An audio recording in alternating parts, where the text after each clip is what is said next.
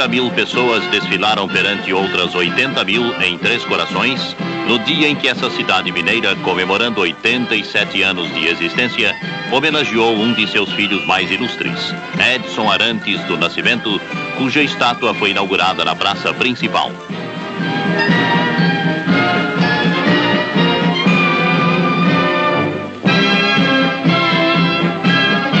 Com a palavra, Dedé. Apenas gostaria de lembrar que é a única homenagem feita a um cidadão vivo, dessa vez. Eu agradeço em nome da seleção brasileira e dos amigos que comigo ajudaram a trazer as três taças que esse, é, que esse monumento representa. E quero dizer mais uma coisa que eu devo é, é, não devo deixar de dizer, melhor dizendo. Desculpe que eu estou um pouquinho emocionado, Chico. E deve estar bastante cansado. É né? que essa homenagem não deve parar por aqui, porque nós, brasileiros, temos a, a obrigação de dar coisas ao Brasil. Então, seja fora do esporte ou dentro do esporte, que nós possamos dar muitas alegrias e muita coisa de boa a esse país que merece. Como é que se sente voltando e tendo um busto como esse na praça principal da cidade? O que é que você está sentindo no seu eu? Você, você reparou que dificilmente eu estou podendo falar? Voltar à cidade natal, voltar a rever meus amigos, alguns parentes meu avô, minhas tias ainda moram aqui e isso me deixou bastante emocionado, Chico. E como dizia um amigo meu, poxa Pelé, só você poderia trazer três copas, porque você tem três corações. E só em três corações poderia fazer uma homenagem como essa para mim.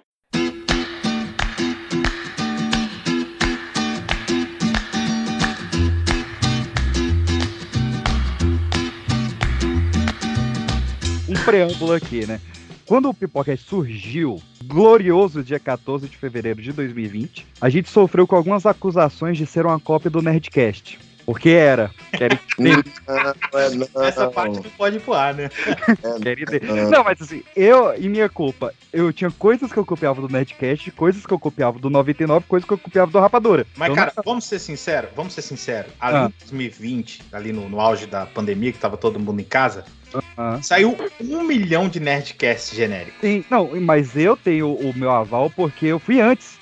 É como eu disse, o nosso foi em fevereiro de 2020, não, não, tinha nem lockdown ainda no Brasil. Pois é, todo mundo. Cara, todo mundo começou a, a fazer podcast. Eu lembro, eu in- incluso, eu lembro que a- os equipamentos de podcast, microfone, cabo e tal, começou a subir loucamente, cara. É, e, e apareceu outros que não vendiam no Brasil também, né? Teve os prós e contras aí.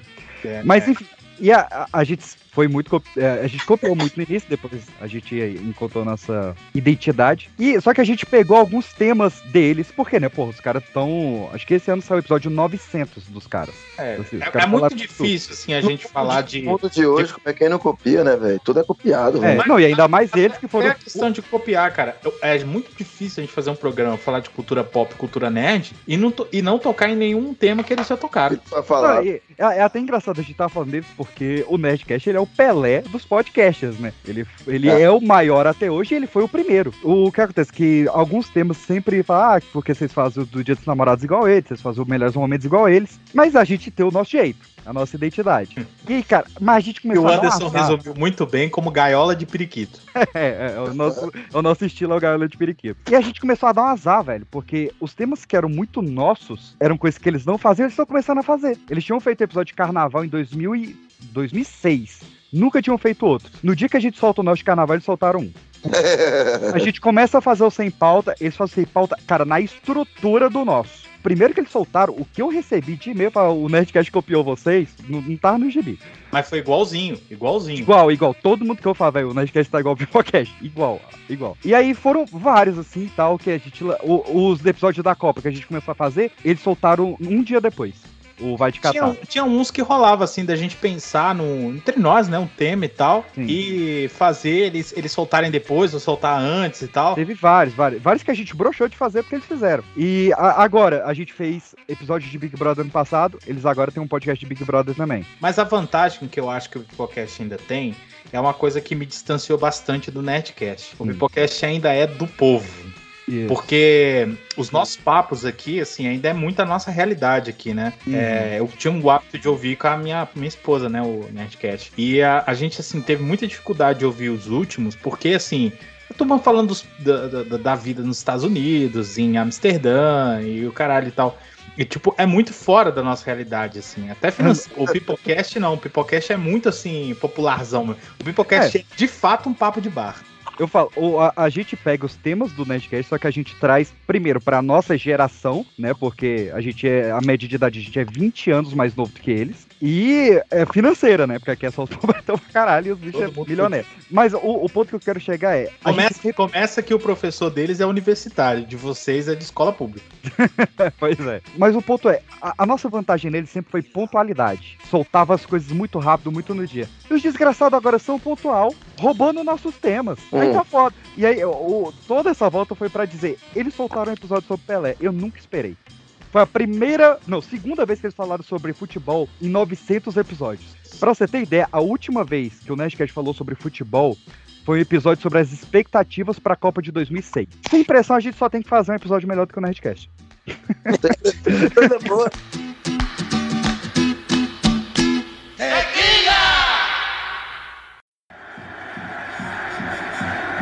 Dia 17 de julho de 1968. Pelé toma banho no vestiário, revoltado com o que acabou de acontecer no campo. Estava na cidade de Bogotá para uma partida entre Santos e a seleção da Colômbia durante a turnê do Alvinegro Paulista pela América do Sul. As autoridades haviam sentado em cadeiras improvisadas no campo para ver o bicampeão de 28 anos jogar. No decorrer da partida, Guilherme Velásquez, conhecido como Chato, anulou um gol legítimo do atacante Lima. O brasileiro foi protestar e, em um golpe inesperado, tomou um soco do juiz, que curiosamente era um ex-boxeador. Um grande caos tomou o campo e, para tentar colocar ordem, o juiz olhou para o lado, pensou ter avistado Mengávio, também do Santos, e anunciou a expulsão, erroneamente. O rapaz ao seu lado era o camisa 10, Pelé, que saiu de cabeça baixa sobre os apelos da torcida. O caos aumentou. Cadeiras e almofadas foram lançadas ao ar enquanto a torcida gritava. Pelé fechava o chuveiro e, ao pegar a toalha, viu seu companheiro de equipe, Oberdan, entrando esbaforido no vestiário. Perguntou o que havia acontecido. Recebeu como resposta: A torcida expulsou o juiz. Colocaram outro cara no lugar para apitar e querem que você volte pro jogo. Estão gritando pro rei voltar. Olha, se eu fosse você, eu não tiraria a roupa. Ele falou, você tá louco? Fui expulso como você foi. Entra um empresário no, no, vestiário. Pelé, pelo amor de Deus, põe a roupa de novo. Vai sair o juiz. Você vai voltar e quem vai apitando o jogo é o Bandeirinha. Eu falei, olha, na minha carreira de, esportiva, eu nunca vi uma coisa dessa, uma coisa é- isso é in- incrível, é inacreditável. Dondinho e Celeste idealizaram e fizeram o rei chamado Pelé. Fala galerinha do mais, está começando mais um Pipocast para toda a sua rede de rádio, onde Spotify, iTunes, SoundCloud, Cashbox ou qualquer plataforma que esteja nos ouvindo de forma legal e legal, porque hoje, meus queridos, em clima de homenagem, mas de também duras críticas, não, não sei se ficou bom ser isso, mas nós vamos Essa sua abertura foi dureza, viu? mas nós vamos trazer um episódio biográfico, cara. A gente já fez isso algumas vezes, né? Se você voltar lá, a gente já fez sobre a vida de Ronaldinho Gaúcho, fizemos sobre a vida do Chorão também lá no início. E agora nós vamos manter a nossa onda de podcast esportivos, que você sabe é uma delícia. A gente já falou de Copa do Mundo, já falou de Fórmula 1, de NFL. E hoje, voltando ao tema que você adora, que é futebol, para falar da vida, carreira e polêmicas de Edson Arantes do Nascimento, o Pelé, entende? Não. Eu sou o Jô Soares, sua piranha. E para isso nós estamos aqui com o único membro da minha bancada que, que viu Pelé jogar, Jairo. que filha da. Olá! Desculpa. Eba. Tá tossindo, velha? Tosse, velha! Respeita a minha avó, viu, mano? Desculpa. Nossa, eu tô no meu argumento, né? Vim, maldito. Corta na edição, por favor. Não. Ah, não, claro que ele não vai cortar, né?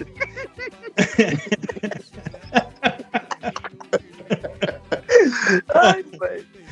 Olá, ouvintes do meu Brasil. Aqui é o professor Jairo. Não, eu não vi o Pelé jogar. Isso é mentira desse host safado. Mas eu, eu tô aqui hoje porque o Pelé, ele jogou tão bem, jogou tão bem, jogou tão bem, que ele quase jogou tão bem quanto o craque Neto.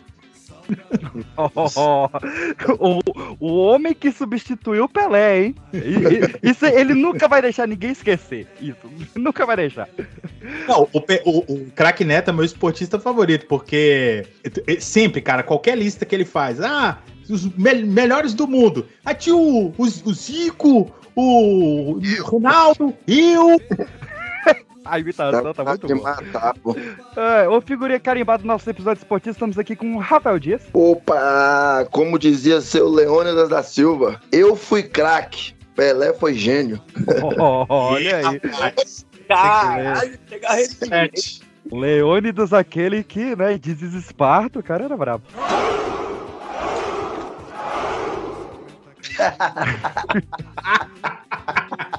É, o cara. chute- Ele era bom de chute, viu? Aí, Ele era bom cara. de chute. Ele era bom. E é claro, a gente não pode falar de esportes, muito menos de futebol, sem a nossa enciclopédia viva, o maior especialista em futebol que eu conheço, Kelão Teta Show. Pois é, meu time, velho. O que eu falo do Pelé? O Pelé é um exemplo de. um exemplo significado de perfeição, velho. Você é o Pelé da sua área, você é o Pelé da beleza, peixe. Você é o, Opa! Olha aí, você Brasil. é o, você é o Pelé da educação, meu Jairo. E o Rafael Dias é o Pelé do futebol. Tu tá maluco? Pelé da cabeça grande. Deus do céu. Mano, o Pelé é o Pelé. Gratuito, ofensa. Gratuito. É isso, né? Nós vamos falar de Pelé, porque, como dizem por aí, Edson era antes do falecimento. Essa, essa é horrível. Essa é muito ruim. Nossa senhora, Brasil. Começamos mal. Não, não, é, é bem bolada. É bem bolada. Sabe porque não pode dizer que a gente é cópia do Nerdcast? Isso nunca vai acontecer no Nerdcast. Mas eu vou- no Eu vou, início. eu vou citar aqui Carlos Drummond de Andrade, então posso? Eu posso. Não posso? Posso. Ui. Porque o extraordinário não é fazer mil gols como Pelé. O extraordinário é fazer um gol como Pelé. Que isso, hein? Porra. Porra. Como, como, di- como diria o Pelé, já viu, né? Eu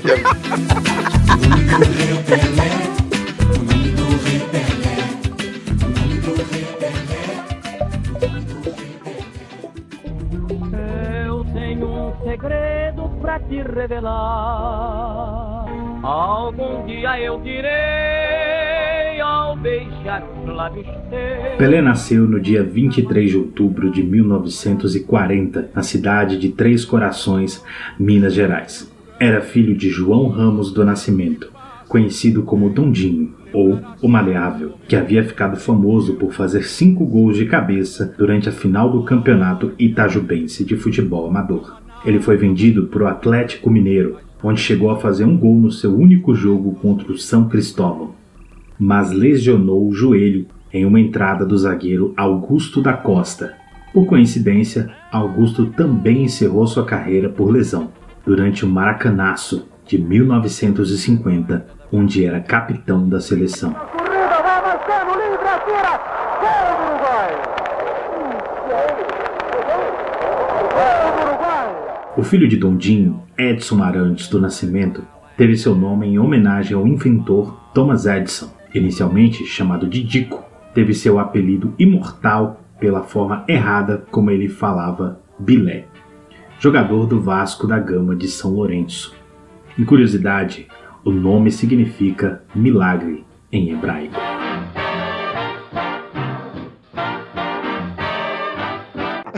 Cara, eu adoro os comerciais. Como é que é que ele falava no, no do Viagra? É... Esse eu não Você já falou que sou médico? Eu falaria. É, o, o, o Pelé, ruim de grana, o que levantou a renda dele foi fazer o comercial do revolucionário estimulante da Pfizer, que era o Viagra. A gente vê a pessoa declarar o amor por uma coisa assim, é bonito de ver, né? Sem vergonha nenhuma, né? Então, Pelé, né? É, É, 50 anos foi o Pelé. o, o Pelé, ele é da, da Três Corações, não é isso? Minas. Três Corações, Minas Gerais. Se você pegar um ônibus de Belo Horizonte para São Paulo, Hum. passando ali pela saudosa Fernão Dias, você vai passar por Três Corações e você vai ver da janelinha do seu ônibus uma belíssima estátua de Pelé fazendo o clássico soco no ar. Eu, eu tenho conhecimento de Três Corações, além do, do Café. café, porque quando os militares foram buscar o ET de Varginha E lá vamos nós. para levar para a área 51, O cara vai. o, o exército americano veio de, de Anápolis para Três Corações. Não foi? Tomou tomou um café. Eu, eu, cara, eu sei que tem essa história. Que Eu descobriram que o exército tinha levado o ET de Varginha porque viram o exército americano em Três Corações. Caralho, velho. Caraca, bicho. Do nada, o Pelé foi pra Varginha do ET. Não, a sua frase, a Varginha do ET a frase foda. arrematou muito bem. Do nada, o, ET foi- o, o Pelé foi pra Varginha do ET. Não, na verdade o Pelé foi pra Bauru com 3 anos de idade, onde ele treinava futebol usando uma bola de meio jornal, não era isso? No, no filme ele fica jogando com manga. Eu não achei isso na biografia dele, não sei de onde é que tiraram isso do filme. Do, do Pelé chutando manga. Eu também não. Faço ideia do Chaves. Que ele até cabeceia a manga, né? Pra alcançar ele no galho.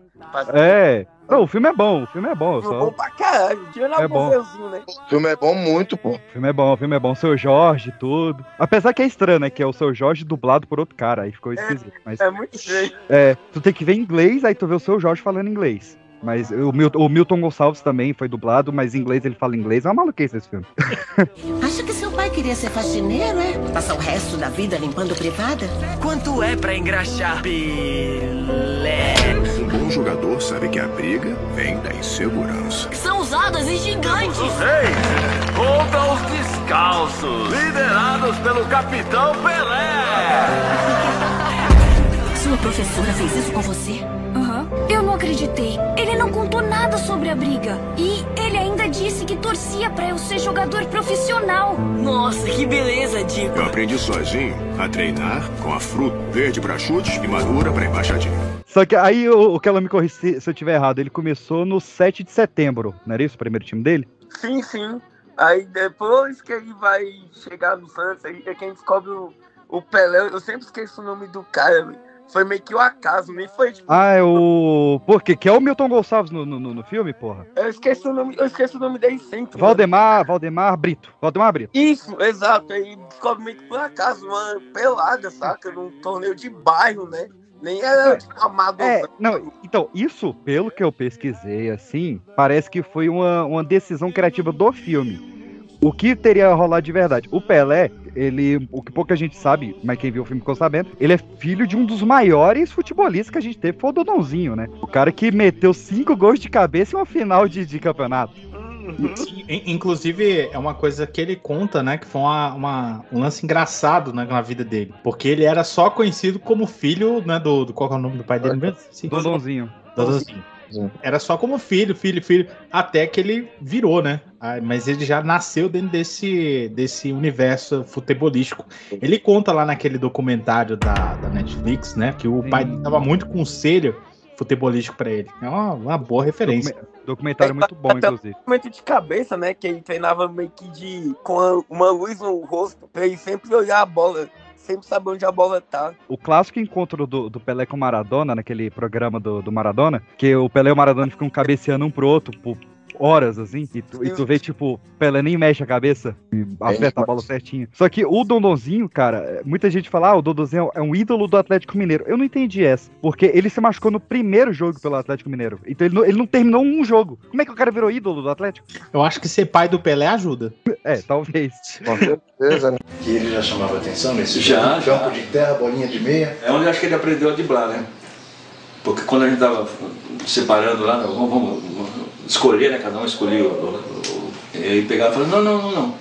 tinha um japonesinho que, que, que também participava lá do grupo, ele falava assim, eu e o japonês, eu e o Shode, que chamava Shode, eu e o Shode contra o resto. O resto era seis, oito moleque. Era um jogo duro, foi 12 a 11, 12 a 10. Às vezes pra ele, às vezes pra nós.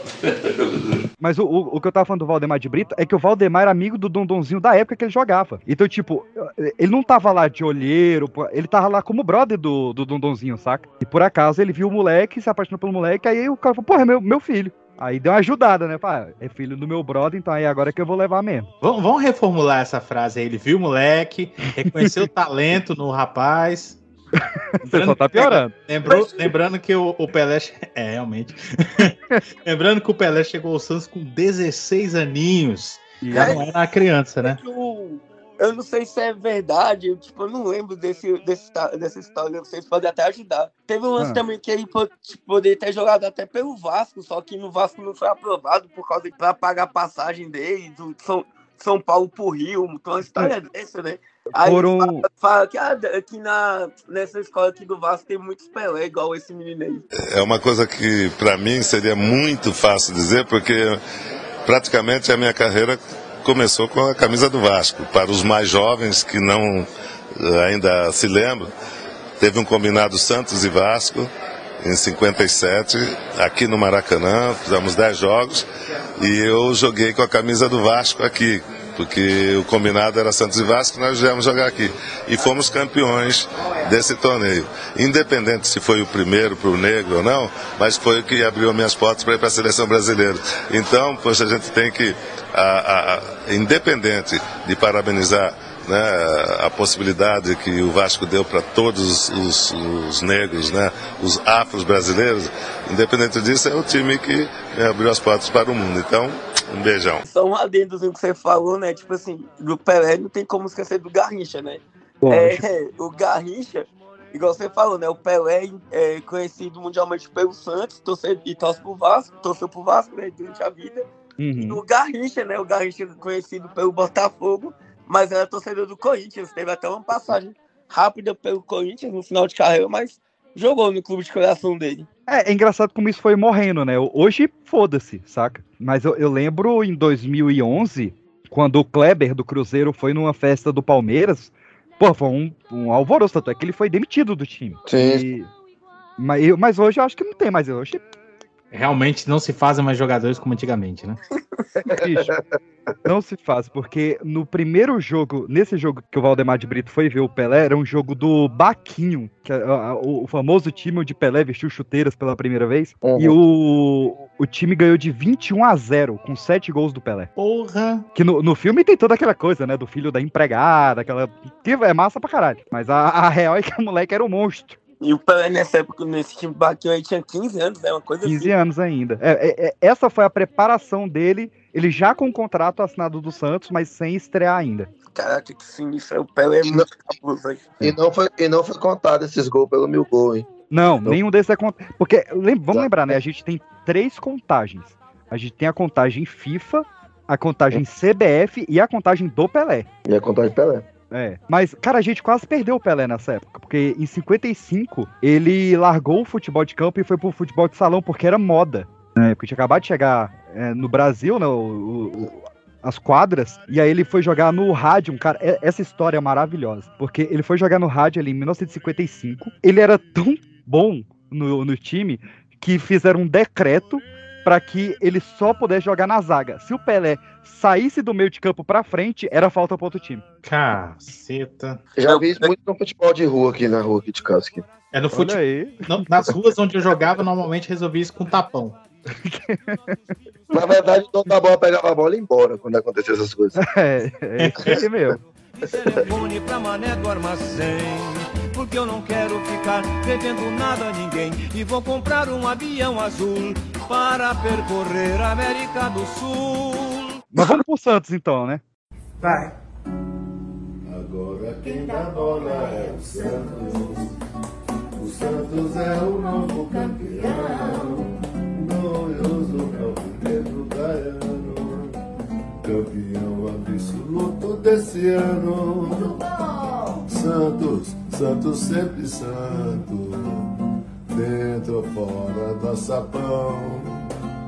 Jogador de jogar, é o leão do mar, viva o novo campeão. Sobe o hino do Santos aí.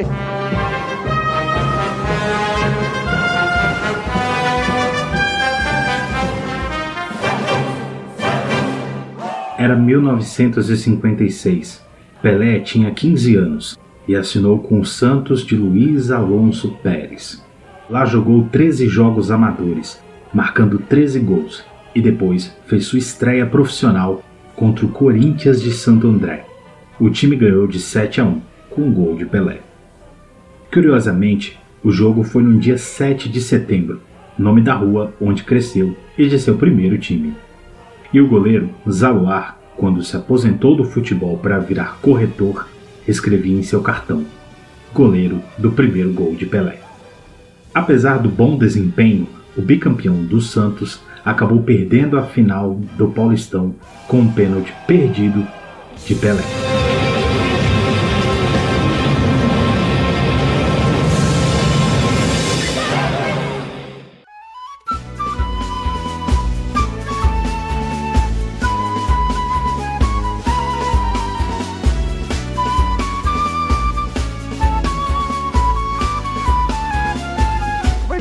Santos? Tira a poeira, tipo, agora quem dá bola é o É Santos. O Santos, o Santos parte. é o grande campeão. Glorioso alvinegro, praiano. Cara, eu lembro, é época de bomba pet, a gente se desafiava a saber o hino dos 20 times da Série A. Isso que eu nunca aprendi o do Vasco. Em 1957, ok que tá falando, o time que ficou três anos na Série B. É do bem que eu tô de boa. Vamos entrar nesse Vai. ponto. Não. Não, vamos entrar na, no Pelé no Santos aí. O, o- quem era o Santos antes de Pelé? A mesma coisa que foi depois do Pelé, né? E Desculpa, gente, rivalidade, foi mal. É, não, não, não, não, não, não, não vou nem falar nada sobre isso aí. Vamos ser justos aqui. O, o, Pelé, na verdade, ele tinha uma pressão gigante, porque quando ele entrou no Santos, o Santos era bicampeão paulista. Então, tipo, É, tinha a, pressão de manter o Santos. O Pelé ganhou 11, né, velho? É, mas nos primeiros anos ele perdeu vários. Ah, Oi. É. Sa- Santos já era grande, vamos botar aí. O Santos já era grande, o Pelé tornou ele maior. Vamos botar aí, mas o Santos já era grande. O Pelé tornou ele o maior time do mundo. Isso, então é, é, é- é igual o pessoal fala que o, o Santos não existia antes do Pelé. É por isso que tem a rivalidadezinha aí. Não, o Santos já era grande. É, o Pelé Não, mas isso, o, o Pelé sempre admitiu. A pressão era, era justamente essa. Ele chegou no Santos bicampeão. Aí, aí no primeiro ano que ele, ele joga, o Santos perde, saca? Então, tipo, Uhum. tinha essa, é, é, essa parada bem, bem punk ali. Só que o moleque jogou tão bom que no primeiro ano pelo Santos, velho, 10 meses. 10 meses de carreira, o moleque é escalado para a seleção. Como é que pode isso? Santos prepara-se agora na esquerda, empurra para Vavá na meia esquerda. Vavá na intermediária fleca. Vai carregando agora com o Zagalo pela ponta esquerda. Tem a brecha. Rolou para Zagalo. Zagalo espera a marcação do médio adversário. Passa por ele agora para dentro da área. Vai carregando. Bola recuada para Newton Santos. Nas proximidades da área. Tenta levantar para Pelé. Escorregou na hora para no peito domina. Drible espetacularmente. Bate ela. Tira gol!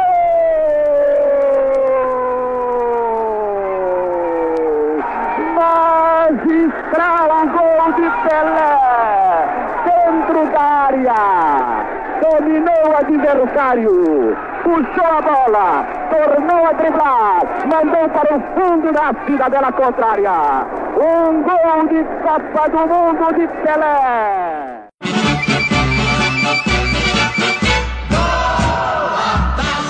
Pelé havia jogado apenas cinco jogos pela seleção brasileira quando foi convocado para a Copa do Mundo.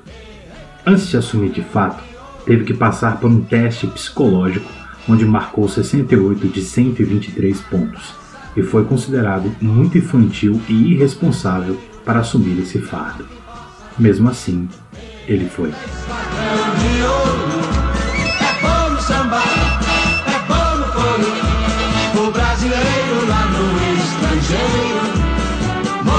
É como se fosse, tipo, comparando com o futebol moderno, como se fosse tipo um Andy que agora do Palmeiras fosse pra seleção, pra essa Copa agora de 2022, né, do ano passado. O, o, o Ronaldo, ele tava há quanto tempo quando ele foi pra de. pra de 94? Ele, ele chegou a não entrar, né? Mas foi. de, carreira, se não me engano. O Pelé, o Pelé foi com 16 e o Ronaldo com 17, vamos botar aí, né? Foi, Foi. mais ou menos isso, né? Foi, É. foi, foi com Porra. 17, o Pelé com 16. O Mbappé que foi também na cidade, não foi? Na, na última Copa? Foi O Mbappé foi com 18, né? 18? É. 17 é alguma coisinha, 17. É isso, o Mbappé só não bateu o recorde do Pelé. O do Ronaldo.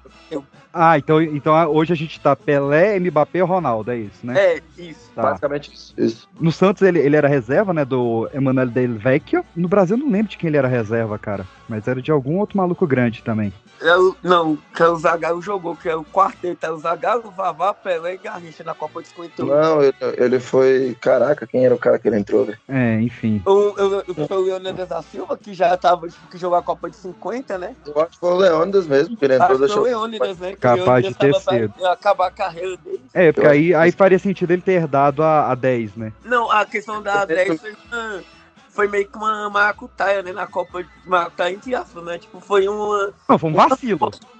Não foi, no, tipo, o tanto é que o Garrincha jogou a Copa de 58 com a 11 e jogou com a 7 a de 62, entendeu? Foi meio que uma ordem alfabética, mais ou menos. É, o, o, que eu, o que eu ouvi, assim, de, de orelha, de boteco, assim, também, né? Não vou dar uma fonte confiável também. É que o, o técnico, que acho que era o Silvio Pirillo na época, ele esqueceu de mandar a ordem pra FIFA fazer os uniformes. É que a FIFA que faz os, os uniformes, não é cada time que faz o seu, não é bagunça. Que é pra ter todos o mesmo material, mesmo peso, aquela coisa toda. E ele esqueceu de mandar a ordem. E a FIFA falou: foda-se, eu vou pegar a escalação do goleiro até o atacante mais próximo. Como o, o Garrincha era o último do campo, ele ficou com a 11, e como o Pelé era o penúltimo, ele ficou com a 10. E, e a qualidade do Pelé é que deu essa mística do melhor jogador ser a 10. É, exatamente. Se fosse o bicho tivesse usado a camisa 1, ia ser a 1, né? É. E porque na época de 58, o Brasil jogava no é, 4-2-4. ah, o meio, aí o meio campo era o Didi, o. Acho, o, Za- eu E não o, lembro. e o Zacarias. Eu não lembro. Aí o Didi jo- jogou com a camisa 8, aí tinha um camisa 5 com a cal- outra. O Sargento Pinção no gol. É, por isso que eu gosto de cavar com o Quelão, velho. Ó, o cara é uma máquina. É zagueiro. O, o, moço um zagueiro. Zagueiros. Era zagueiros. Rapaz, se junta Mussum e Gerson, bicho, não, não sai o jogo. Não sai. É um bebendo, outro fumando, porra. Agora eu não lembro, é porque eu vi os dois muito juntos, que é esse Pelé da Netflix, é, é o seu serviço de streaming confiável, e o outro que é o Pelé Eterno, que tá no Globoplay. Eu não lembro qual desse que o Pelé conta, que quando ele chegou na, na Suécia, todo mundo parava ele e tal, e ele achou, porra, eu já sou uma estrela aqui, entende? Mas não, é porque eles nunca tinham visto um preto. Eles nunca tinham visto uma pessoa de pele preta. No, no documentário da Netflix, ele fala isso. É. Eu, assim, É, o, porque o meu, a minha informação fica louca com o cara falando um negócio desse, né? Porque Uhum. a gente tá falando dos europeus colonizadores e exploradores né, do território africano. Mas vamos fingir que foi isso mesmo. Como é que é a treta do Ari Clemente, Kelão? Tu lembra disso aí? O homem que quase deixou o Pelé fora da Copa. É porque fa- que ele não era isso tudo, e aí também tava vindo de contusão, né, velho, do Santos. Ele, Aham. É que na Copa ele não começa como titular. Ele Sim. entra depois, por causa que ele tava vindo de contusão. Tanto é que o Pelé fala isso, né? Na Copa de 58 ele começa machucada e recupera. Em 62 ele machucou. 66 Caralho. foi assassinado em campo. Aí, set- aí ele falava que a Copa não era pra ele. A Copa, É. Tanto é que ele, ele vai na Copa de 70 porque a, o Zagallo e todo mundo começa a insistir, né? Pra ele. Porque Hum. ele não pensava em ir na Copa, porque ele falava que ele não tinha sorte na Copa. É, do, do, do Ari Clemente foi um Santos e Corinthians amistoso. Uma semana antes dele viajar pra Suécia, o moleque deu uma bicuda no joelho dele. E, e ele, ele tinha o grilo, porque foi uma condição mu- muito parecida com a que aposentou o pai dele, né? E o moleque quase não foi pra Quase que a gente perde Pelé por causa de Ari Clemente. Que, vi, que só se fala em outra coisa hoje, né? Virou nada esse moleque. A fama, a fama dele é ter dado uma bicuda no Pelé. Tanto é que o Ari Clemente, esse Ari Clemente fala, né? Que ele, ele morreu sendo conhecido só por isso que você falou. Tipo, ninguém nem sabia quem é, que é Cara, Peraí, ele, ele fala que ele morreu sendo conhecido só por isso, cara. então ele tem outro nome aí. Antes dele morrer, antes dele morrer, ele falava, sabe? Que a galera só lembrava do bicho pelo fato de ter batido no Pelé. Apesar de ele ter sido um jogador importante. Quando né, você conversa com esse povo, Pelão? Eu morri sendo conhecido só por isso. Tu morreu, eu morri. Morreu, mas faça bem. Morreu, mas faça bem. Morreu, mas bate bem. Bate bem. Inclusive, só isso. E o que, que a gente tem do, do Pelé nessa Copa de 58? Foram seis gols, quatro jogos, seis gols. Moleque campeão do mundo. Foi nessa que ele desmaiou, não foi? Quando ele ganhou? Que ele desmaiou e tiveram que acordar o moleque no campo? Foi. Foi isso, Ah. mas e o Evan também, o que chorando cabuloso, ele não consegue ficar com o corpo reto, ele chora de vaiar. Quem levanta ele é o Zito, que jogou com ele no Santos. Aí ele que jogava com ele no Santos, né? Aí levanta ele e o Pelé fica caindo, chorando cabuloso. Aí. É mó bonita a cena. Essa cena é bonita mesmo, cara. Que bom que a gente tem ela filmada e hoje recolorida e tal, porque é uma cena muito foda. Muito foda mesmo.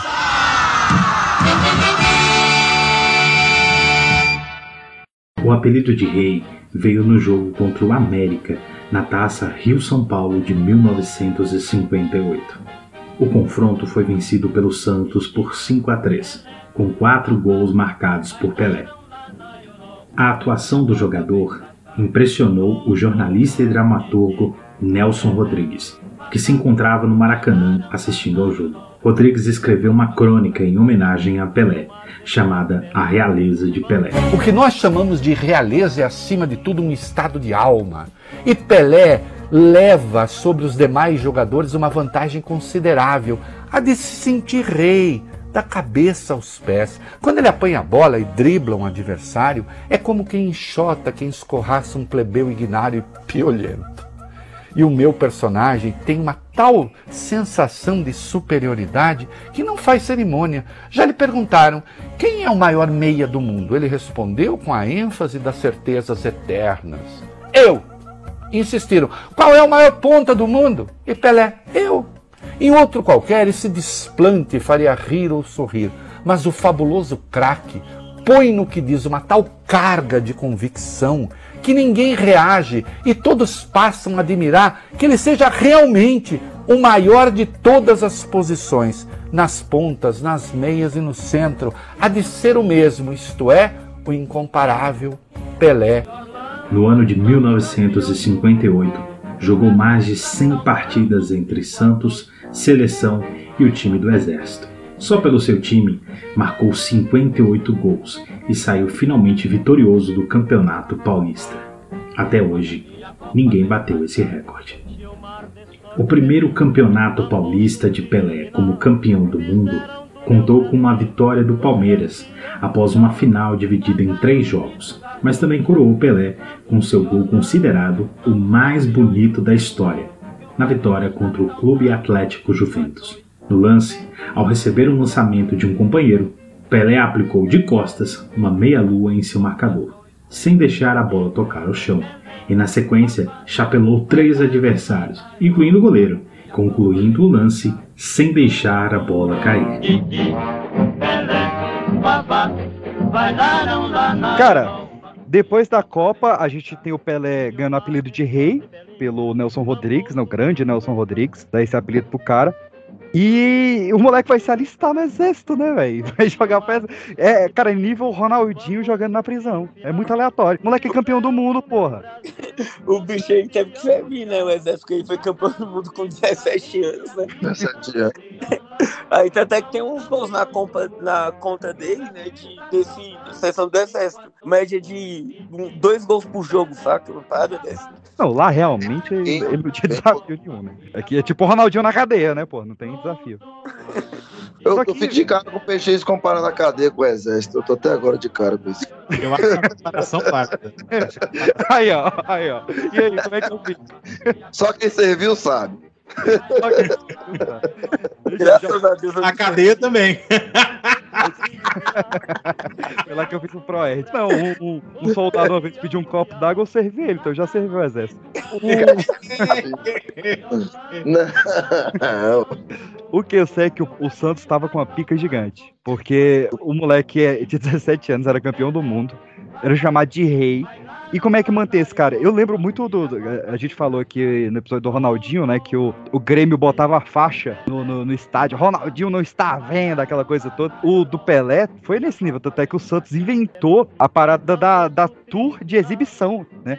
Que o time ia passando uma tour mundial mesmo. pra exibir o time jogar. E aí, eu não, eu não lembro quanto é que o Santos ganhava, mas os jogadores ganhavam 100 reais pelo jogo e o Pelé ganhava 10 mil e 100 reais pelos jogos. Mano, é, é, aí por isso que essa polêmica, né? Que, tipo assim, é, não adianta a gente falar do ah, Pelé tem tantos gols, é, jogos oficiais aí. A gente faz uma leitura do passado com a visão que a gente tem hoje, velho. Isso é muito errado, né? Por exemplo, na época do Pelé. anacronismo. É, exato. Na época do Pelé, falava, ah, tipo, velho, na época do Pelé, o Pelé só tem duas Libertadores, né, no, pelo Santos, porque da- das outras vezes ele teve muita excursão, velho. Não compensava, porque Não a Libertadores compensava, pagava pouco. O próprio regramento do futebol era diferente. Muito diferente. A, a cabeça dos, dos, dos atletas, a relação com os clubes. É, é muito difícil hoje você ter um atleta assim que se identifica com, com o clube e, e fica ali até o fim. Eu, na minha cabeça, pra mim, o último foi o Rogério Ceni, né? Que ficou a carreira dele inteira. É, pra mim o último tava sendo o Fábio, né? Mas. Pô, mas é, essa parada Mas o Fábio, o Fábio, não vamos entrar nesse assunto, né? Mas sacanearam com ele. Sacanearam, sacanearam, lógico demais. Pô, mas essa questão de ficar no clube tem a questão do Atlético Bilbao, velho. Tipo, Porque o Atlético Bilbao é um time Pô, conhecido. só espanhol. É, tem um time é conhecido, né? Só aceitar jogador de origem basca. E aí tem um prêmio que é dado para jogador que jogou único e exclusivamente pro único time, né? O Rogério Senna poderia ganhar esse prêmio, né? O Palmeiras, o Marcos pelo Palmeiras. O Totti ganhou esse prêmio, se eu não me engano. E o Matthew Etier, que é um jogador do Southampton em inglês, que só jogou no Southampton. É muito pouco jogador que tem essa honraria, saca? E assim, geralmente o, o jogador ele sai por fama e grana, né, velho? E era coisa que o Pelé tava tendo no Santos. O, o Santos tava fazendo excursão, então tava pagando o bicho bem pra caralho. O, o time tava mega famoso. Se ele quisesse mais fama, ele tava tendo a fama pela seleção. E Libertadores não dava grana. Tanto é que a gente tá falando aqui que mudou as regras. Na época que, que o, o Santos jogou com o Pelé, quem ganhava Libertadores em um ano, no próximo ano já tava automaticamente na semifinal. Não era tão. A visibilidade não era tão. Não era É, tão. e- e- e mesmo assim- A- os- os- os- era tão baixo o desinteresse dos clubes brasileiros na Libertadores que se você for pegar, é, a gente tem um período muito grande de tempo onde basicamente só dava argentino, né? Ah, acho que o, Então o você pega foi, os foi- foi números- o primeiro time brasileiro a ganhar Libertadores. Aí você pega Uhum. os, os clubes argentinos com os números de Libertadores absurdos comparado com os nossos aqui. É, se você pegar, por exemplo, o Santos do Pelé ganhou 62 e 63 na Libertadores. E não quis jogar 64. Ganharam, aí o primeiro clube a ganhar a Libertadores após o Santos do Pelé foi o Cruzeiro, né, em 76, se eu não me engano. 76, com o Joãozinho. Não, é o Tostão. Tostão, e Tostão também. Eu sei, eu sei que o gol da vitória de, em cima do Inter foi o do Joãozinho, de É, 18, de 18 falta. anos. Puta golaço. Aí, velho, tipo assim, aí depois o Flamengo 81, aí depois que o time brasileiro começou a dar moral.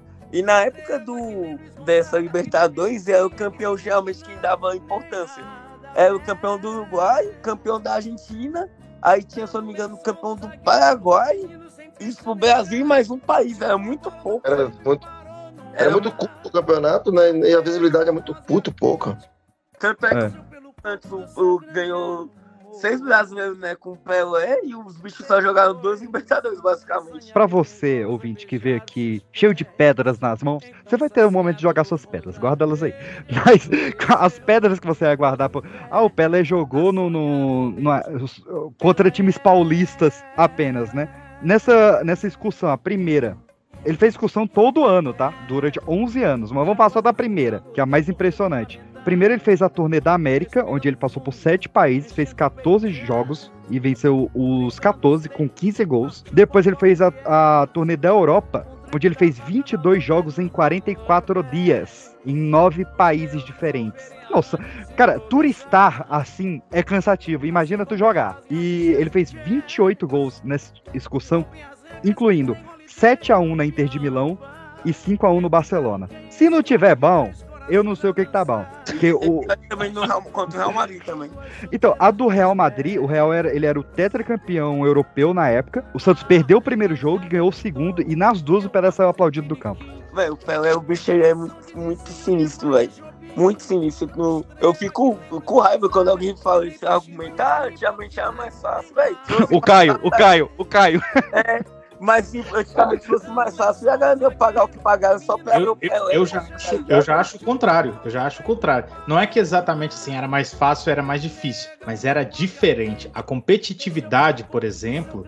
Eu ia falar isso agora. Você pega, você pega os campeões, os finalistas e tal dos principais campeonatos. Você tinha, pô, você tinha todo tipo de clube. Você tinha português, você tinha Guarani, sabe, esporte e tal. Hoje não. Hoje você pega ali, você tem um grupo ali de um- dos é, cinco, Hoje é seis panelinha. times que Panelinha, panelinha. é, panelinha, entendeu? Então, assim, a competitividade era diferente. Não, nem só isso, cara. Acho que todo mundo aqui. Nivelado, eu acho que a nivelado, nível, o nível era bem pareio. O, o Pelé se sobressaía porque ele é igual. Eu, eu tava até. Quando ele quando aconteceu a noite do falecimento dele, o pessoal mesmo postou um bocado de coisa. Tudo que hoje fazem, o Pelé fez primeiro. Então, exatamente. Todo mundo viu esse vídeo, né? O, O, o, o, o vídeo do, do compilado de dribles lá do Neymar, Cristiano Ronaldo, Messi. Tudo E o- e o-. Pelé fazendo todos. O que muita gente não pa- parou pra pensar enquanto tava vendo esse jogo, que ele estava fazendo isso em um campo desnivelado, de grama alta, estrutura com é uma bola de couro que chegava a um quilo quando estava molhada, com um uniforme que não tinha a tecnologia que tem hoje de, É, de de- algodão, de- de algodão, de, não tinha essa de eliminar suor, essa coisa toda, sem suplemento alimentar, sem treinamento com tecnologia. E sem Então, questão física, nem é tão comum, Nada. né? Dependendo do time sem campo, comer Carlão. direito. o, Ge- o Gerson É. fumava no, no, no banco. Então, assim, você que vem me falar, ah, se o Pelé jogasse hoje em dia, ele não ia ser grande, pelo amor de Deus. Ele ia ser muito maior do que ele foi. E, e tem que levar em consideração que hoje também a grana ela entra muito dentro do futebol de um jeito que não entrava. Então hoje o, é é muito difícil um clube, por exemplo, de Série B, de Série C, competir com um clube de Série A ou com um clube europeu pela discrepância financeira. Você E- vê o exemplo aí que o Kelão deu do, do menino do Palmeiras aí. A grana é inacreditável que pagaram nesse menino, entendeu?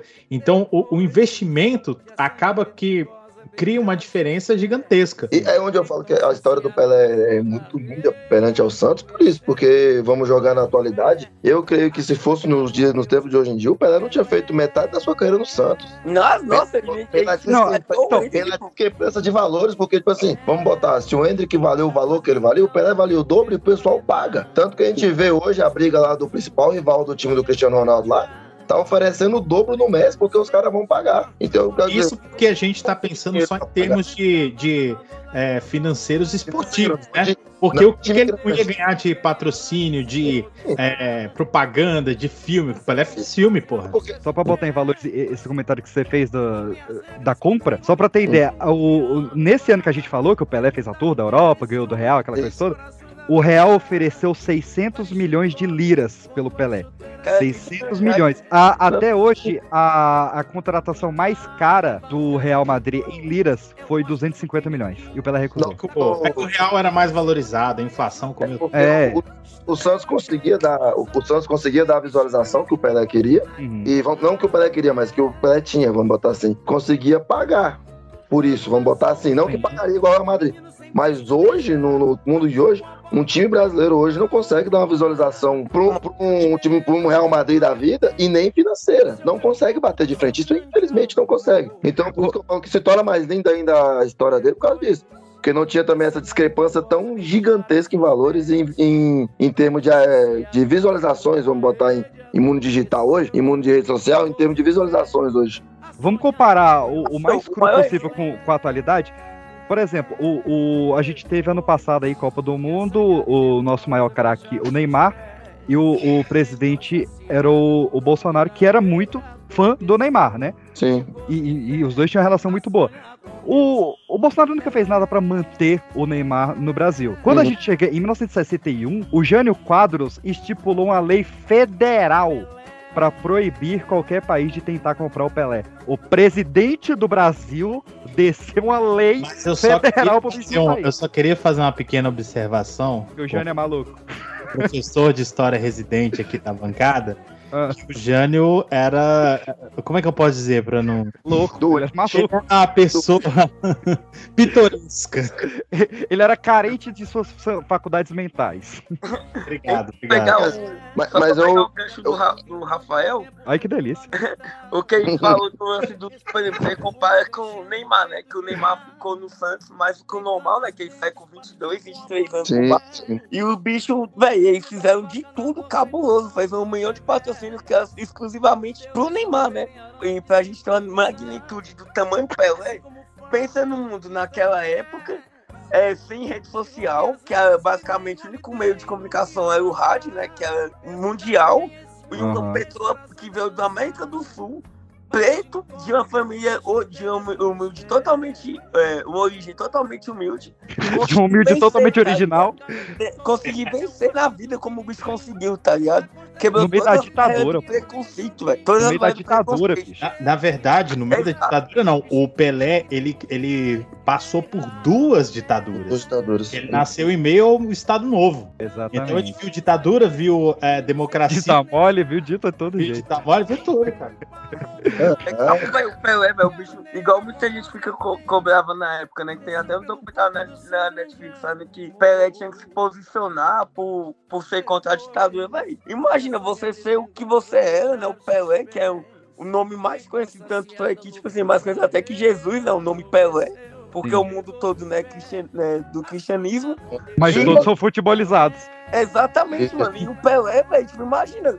Como é que o Pelé ia se posicionar É. contra? Só o fato dele não apoiar a ditadura, dele não aparecer na época da Copa de 70 que o, o Médici usou, o- só o fato dele ficar excluído nessa questão, ficar calado, mostra o a- posicionamento dele. Tanto, tanto é que tem uma lenda que na Copa 74 que ele não vai, por dois motivos. Porque ele via que não ia conseguir atingir o. a- eh, Tipo, fez, já tinha feito o suficiente. E principalmente por questão da ditadura, que ele não ia querer ser usado de novo. E, e tem uma declaração dele que, assim, pode parecer uma desculpinha, mas ela faz sentido. Porque ele fala, cara, na época no, em TV não era tão fácil assim de, de você ter, né? A mídia não era muito evoluída e a mídia que tinha era controlada pelo governo militar. E, pô, o cara passava metade do ano em turnê na América, outra metade em turnê da Europa e o resto do ano treinando pela seleção. Tinha hora que ele nem sabia o que, que tava rolando no Brasil. Escondiam do cara o que É, tava ele rolando no, no ele Brasil. fala no, no documentário, né, que pra ele, assim, não sentiu. mudou nada, assim. É, Mas, ele cara, eu, eu assim. O cara não tava aqui, porra. Mas eu sou, eu sou obrigado a, a- a jogar a primeira pedrinha, Opa, vamos começar. porque vendo. Pedrinha de leve, de leve, só com a pontinha do dedo, tá? Porque vendo as falas, claro, é muito difícil a gente julgar, porque a gente não conheceu, ele não tava lá, principalmente, né? Porque o- uma coisa é o que ele diz, ou o que as pessoas dizem que, que rolou na época, mas a gente não viu em loco, né? Mas ele, ele não me pareceu ser uma pessoa que se incomodava com a, a ditadura. E ele, apesar dele, dele estar nessas viagens, nessas discussões, ele estava nos grandes centros. Quando a gente conversa com as pessoas que viviam, é, passaram pelo período da, da ditadura militar, mas moravam no interior, tal, né, nesses, na- nas roçonas aí, nos cantões do Brasil, tudo bem, a gente entende, mas ele estava nos grandes centros, cara. Ele estava no, no, é, mas- no- no meio, no meio do rebuliço, entendeu? Mas se querer Mas- a- aprofundar nisso, mas você mesmo falou, ele nasceu durante a ditadura do Estado Novo. Então, tipo, você acha que isso não influencia, saca? Tipo, pra ele era uma questão de normalidade o que tava acontecendo? Porque foi assim que ele foi criado? Só tô Não jogando sei. aqui. É, não tô não- passando pano, não. Só tô jogando Não, aqui. não, não, eu sei, eu sei, eu entendo. É, eu não sei, cara, mas, sabe, é, ele é uma pessoa que ele tinha acesso a muita gente, percebe? Opa, Ele não, precisa- ele, ele não precisaria fazer uma campanha a la Sócrates no Corinthians, mas uma palavra do cara que era, assim, uma referência, era e é ainda uma referência do que é jogar futebol no mundo, faria muita diferença. É, te- poderia ter mudado o curso do Brasil um posicionamento do Pelé. Oh, mas, tem uma, mas tem uma foto do Pelé que ele. Porque ele tá, né, com a camisa do Brasil escrito direto já, né? Com a Então, camisa amarela escrito em verde. É, essa, essa camisa dele foi um jornalista que sacaneou o cara. Porque o Pelé ele tava gravando um filme e o cara ficou enchendo o saco, enchendo o saco do Pelé. Não vou vestir, não vou vestir, não vou vestir. E aí o cara foi no set onde o Pelé tava e ele começou a mostrar a camisa pra todo mundo. Falou, ó, a camisa que o Pelé vai vestir. Aí todo mundo, veste, veste, veste. Aí o Pelé vestiu e aí o cara tirou a foto. Então, tipo, essa camisa. Beleza, ele era a favor das eleições diretas. Pelo que ele diz, sim. Mas essa foto foi sacanear ele, não queria tirar essa foto. Hum, entendi. É, o não posicionamento, ele também é um posicionamento, porque se as coisas estão confortáveis para você, você tende a não, não desejar a mudança, né? Mas, assim, é... entende o que eu quero dizer? Entende? É muito difícil você tá no meio do, do- do- do- do- da loucura dos acontecimentos. É, pô, ele foi homenageado pelo mais cruel dos presidentes da ditadura militar. O mais cruel, o mais cruel presidente do Brasil. Então é muito, sabe, é, é- é muito complexo, né? Não tô querendo aqui jogar pedra no, no, no- no falecido, como se diz na roça, mas é, um- é uma ressalva que a gente tem que fazer. Até porque ninguém é perfeito, né? Não.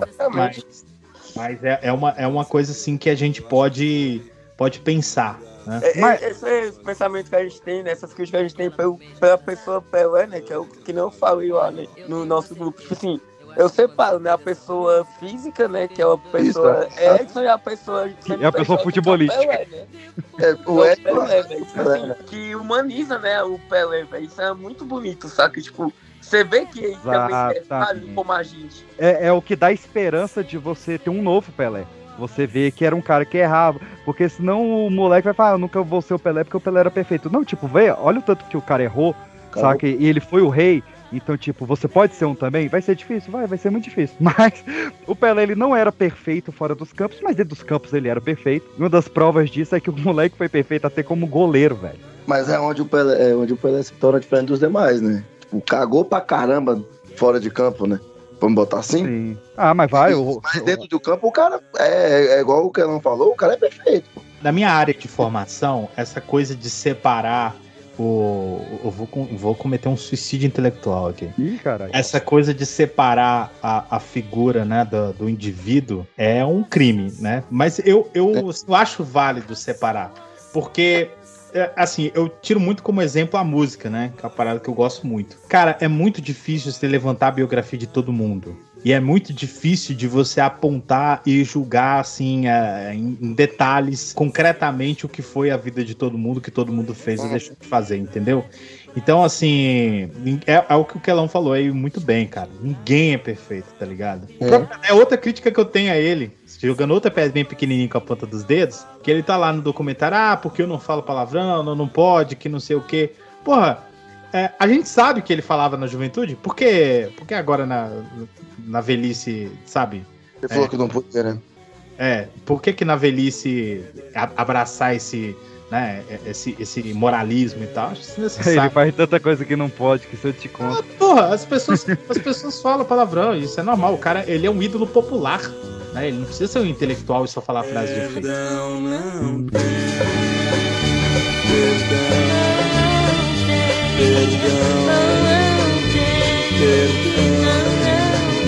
Perdão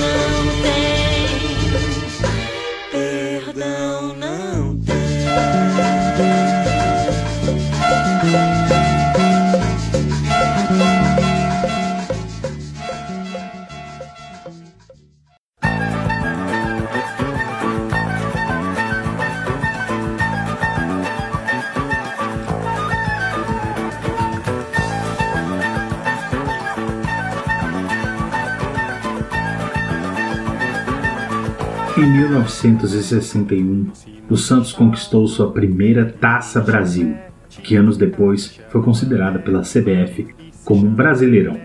Com a vitória, Inter, Juventus e Milan ofereceram 600 milhões de liras por Pelé. A contratação mais valiosa da história naquela época havia sido de 250 milhões. Neste mesmo ano, Pelé fez o que é considerado o gol mais bonito da história do Maracanã, onde percorreu todo o comprimento do campo e driblou seis jogadores do Fluminense, incluindo o goleiro. O lance acabou gerando uma placa em homenagem no estádio e gerou a expressão gol de placa. Infelizmente, a imagem se perdeu com o incêndio da Rede Record. Zanza na sarjeta, fatura uma besteira e tem as pernas tortas e se chama mané. Arromba uma porta, faz ligação direta. O Pelé, ele teve três jogos como goleiro, né? Ele tem um total de 54 minutos como goleiro, cinco defesas consideradas difíceis e nenhum gol tomado. bicho é cabuloso, pô, tá maluco. Isso é, mal, isso é Se maluquice. joga no ataque e no gol também? Você é, é o- é o bichão mesmo, é o Pelé mesmo. Ele é, é tão brabo que teve um, uma, uma final, porque tinha muita rivalidade entre o Santos e o Bahia na, na Taça Brasil, né? Que depois veio virar o Brasileirão. E quando foi em 59, o Santos já tinha batido tanto no Bahia que o Bahia contratou um pai de Santos pra zicar o Pelé, que era o Pai Santana. E o Pai Santana ele fez um trabalho, e assim, crenças de cada um à parte, mas o Pelé se machucou no treino e ficou de fora do jogo. Então o Pai Santana era brabo. E, me- e nem isso tirou o Pelé da carreira. Ele ficou fora só um Pai jogo. Pai. Santana virou pro, lá com seus. Vamos, vamos me muito aqui. Pai Santana lá com suas, com suas coisinhas lá fazendo ritual. Pelé! You move to the right, to the middle. Eu tava esperando essa referência do Joel. Eu tava esperando. Ah, é, vamos pra Copa de 62 então? Bora. Recebe Pelé na ponta direita. Desce calmamente, tenta o pique entre dois homens. Passa por um pelo lado do outro, passa pelo terceiro. Vai tentar invadir a área, puxado pelo braço, virou, chutou. Gol!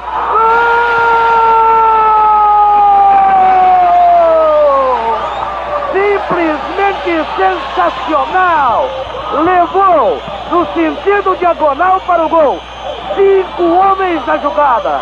O quarto homem tentou puxá-lo pelo braço. Ele se desvencilhou.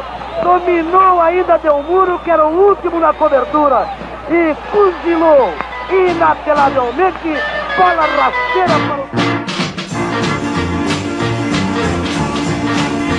Partiu. Foi Inglaterra, não foi? Foi no Chile. No Chile. então Foi no legal. Chile. A Inglaterra foi 66. Isso, então vamos Isso. voltar pro Chile. Que o Pelé jogou o primeiro jogo lindamente e no segundo o Pai Santana tava on. Pelé tomou uma coça lá do, do Coça não, aquilo lá é. assassinato. Tá maluco. Apanha mais que mais malandro 300 vezes. Não, É, esse vamos- você tá falando, Rafael, do 66 que ele apanha. É, não, é que ele apanha todo Ele é dia. uma condição no- normal no futebol, né? Foi muscular. Ah, o, o de 62 ele machucou sozinho, né? Ele machucou. É, machucou muscular, pô. Foi, ele estendeu o testículo. Perdão, eu confundi. Oi, Perdão, perdão. A de 76 que o bicho é assassinado, né? É, Mas também Perdão. que bola fora, hein? que bola fora. Nossa senhora. que piada boa. Eu vou falar uma parada aqui, velho, que você não usa muito, só. Não sei se vocês acompanhavam na época da ESPN que tinha o João Canádia que apresentava o bate-bola. Vocês lembram? Sim, sim. Tu já viu que o o bicho é, mó, é, fã- é fãzão do Pelé cabuloso e fala pra todo mundo que ele fez entrevista com o Pelé no vestiário com o Pelé nu, que ele fala do tamanho da peça do Pelé. Eu vi isso aí, É velho. De velho, coisa que eu é não sairia entrevista contando por aí. E o negócio nem isso, pô, é que ele fala num orgulho, irmão. Num É. orgulho. Ele fala bagulho na boca, mas Muito Mas, orgulhoso. mas foi antes ou depois da lesão? Depois, depois hein?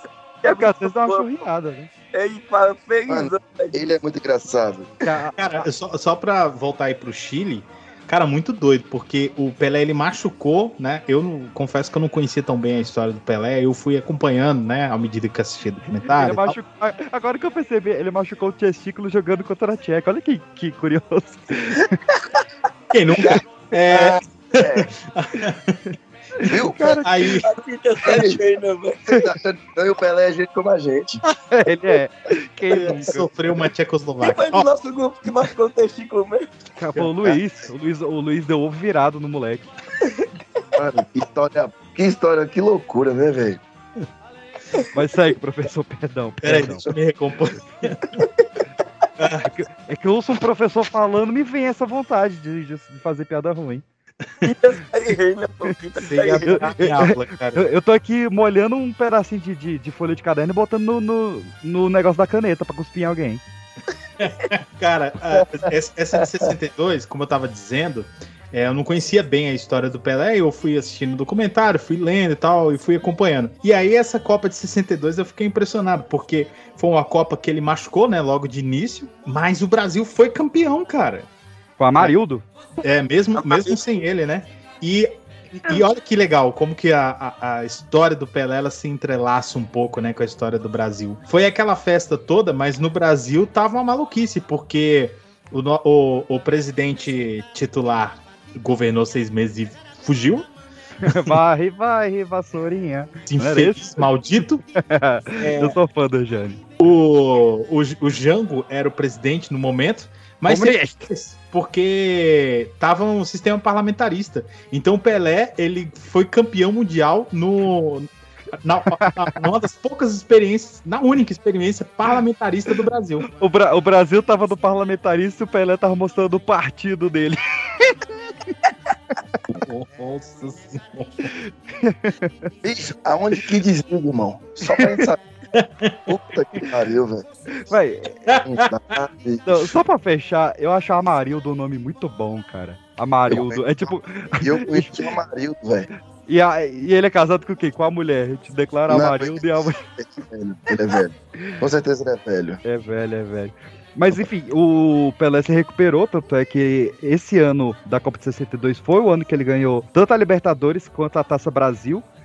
E pra que- quem fala que o brasileiro era, era mole, na, na final, que foi Santos e Botafogo, e na época eram três jogos, né? Era ida, volta e volta de novo. Na final, tinha os 11 titulares da, da seleção durante o jogo. No jogo Santos e Botafogo, os 11 titulares da seleção estavam em campo. Antes do Botafogo na época, a base da seleção de 58 e 62.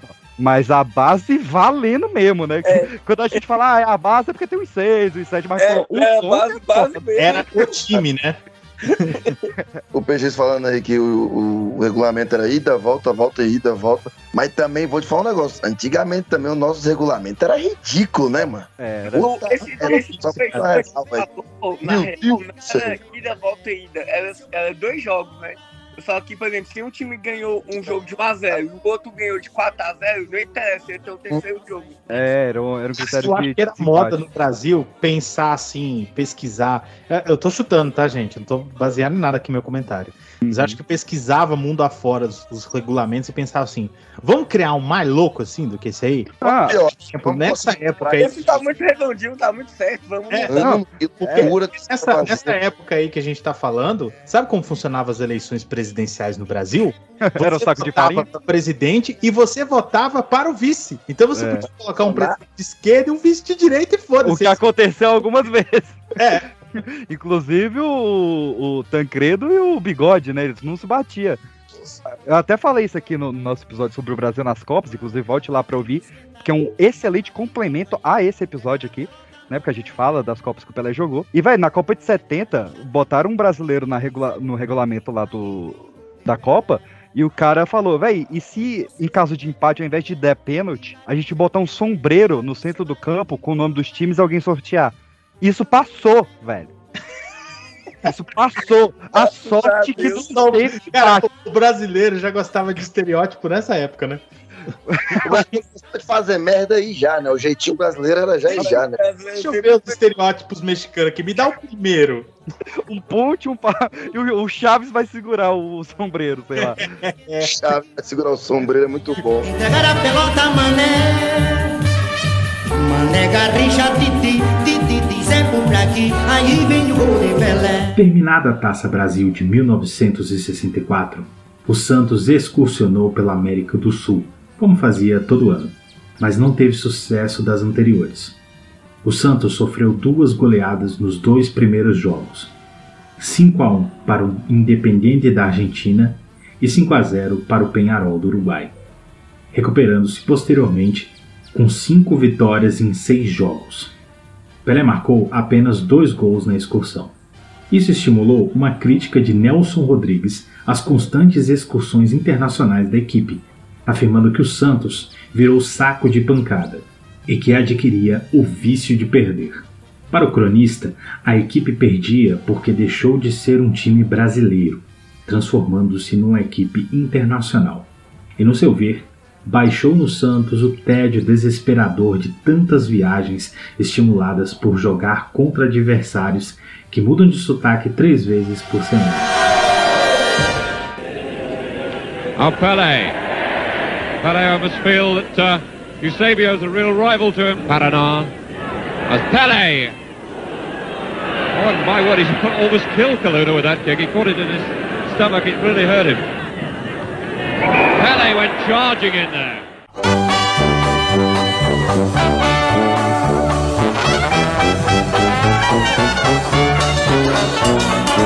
A gente vai avançando aqui, 66 então, né? Vamos falar da próxima Copa? Essa. A carnificina, meu irmão, tu é Agora, doido. agora eu posso falar. Que espancamento, bicho. Véi, co- como era bom, igual Pelé nessa Copa, tá maluco. como era bom a época sem cartão, né? Cara, Não era, cê- não, você é cê- louco, assim, assassinato, aquilo, aquilo é crime. Provavelmente todo mundo aqui já viu, né? Mas pra você que tá nos ouvindo aí, eu recomendo que você dê uma olhada nos vídeos do, do Pelé nessa Copa. Meu irmão, Especificamente Brasil e Portugal. Ali, ó. cara, Cara, no, no regulamento atual de futebol, não, o, o, o- o time não acabava com cinco jogadores em campo, não. Mano, eu tenho certeza que tinha prêmio pela cabeça do Pelé ali, pela perna, pelo dedão, alguma coisa. Não tem base, não tem base. Eu acho Mano, que rolava graninha também depois. E, Certeza, e o- com certeza. Tem um lance que é muito emblemático, que o bicho recebe a bola, passa do cara, o cara dá uma porrada, o bicho levanta catando o cavalo, dribla de novo, vai voltando porrada, filho. Aí o bicho sai, Aí é eu já tá errado. volta pro campo, Eu apanha de tá- novo, aí depois que ele é carregado, mano. Tu Mas é aí eu já acho que ele tá errado, que não. porque Ele foi, avisado, que- ele foi avisado que ia apanhar. Pra que voltou? Ah, ah, mas aí. Nossa, eu ia soltar um comentário muito ruim agora que eu não. Que eu ia ser. Eu ia ser cancelado. Meus filhos vão ser cancelados se eu solto um comentário pra fazer. Não, não vou mais Não, não, não, fica quieto, cala fica quieto. Bicho, é, é, é, é a mesma coisa que pra falar. Pra, pra você passar, saber que vai apanhar, cara. Tá errado. Eu, tenho, eu conheço muita gente que sabe que vai apanhar. Curiosão. Uma brincadeira, isso é coisa séria. Denuncie, tá? Eu falo pro cara não fazer piada, ele vai ainda mesmo. Não dá, cara, não dá. Mas, velho, foi a vergonha. Foi, foi- tanto é que foi um, uma das coisas que gerou a criação do cartão vermelho e amarelo, que inicialmente era só pra Copa e depois foi pra todos os jogos. Uma foi porque os caras não sabiam se comunicar. Né, os jogadores com o juiz, cada um de um país, cada um falando uma língua, não existia o Wizard na época. Isso não foi uma propaganda, tá? e, e a outra foi a chacina do Pelé, que foi no jogo de Portugal. E qual foi o outro, Kelão? Bulgária? Bulgária, isso, Bulgária. É porque Portugal bateram muito, né? A gente lembra muito de Portugal porque bateram muito, né? Foi. Nossa. É, é, e foi o que eliminou a gente também, né? Que o bicho apanha, cata, cata cavaco, apanha de novo. Vai atendido, volta, apanha de novo. Tá maluco, filho. É, os caras não tentavam é, tirar a bola dele, né? Tentavam tirar ele, né? Tanto é que é isso, hein, mano, que, tipo assim, na- no gol que o bicho faz emblemático lá, histórico contra a Suécia, que ele recebe, domina no peito, dá o bonezinho e faz o gol, o, o sueco dá uma voadora na coxa do bicho aí.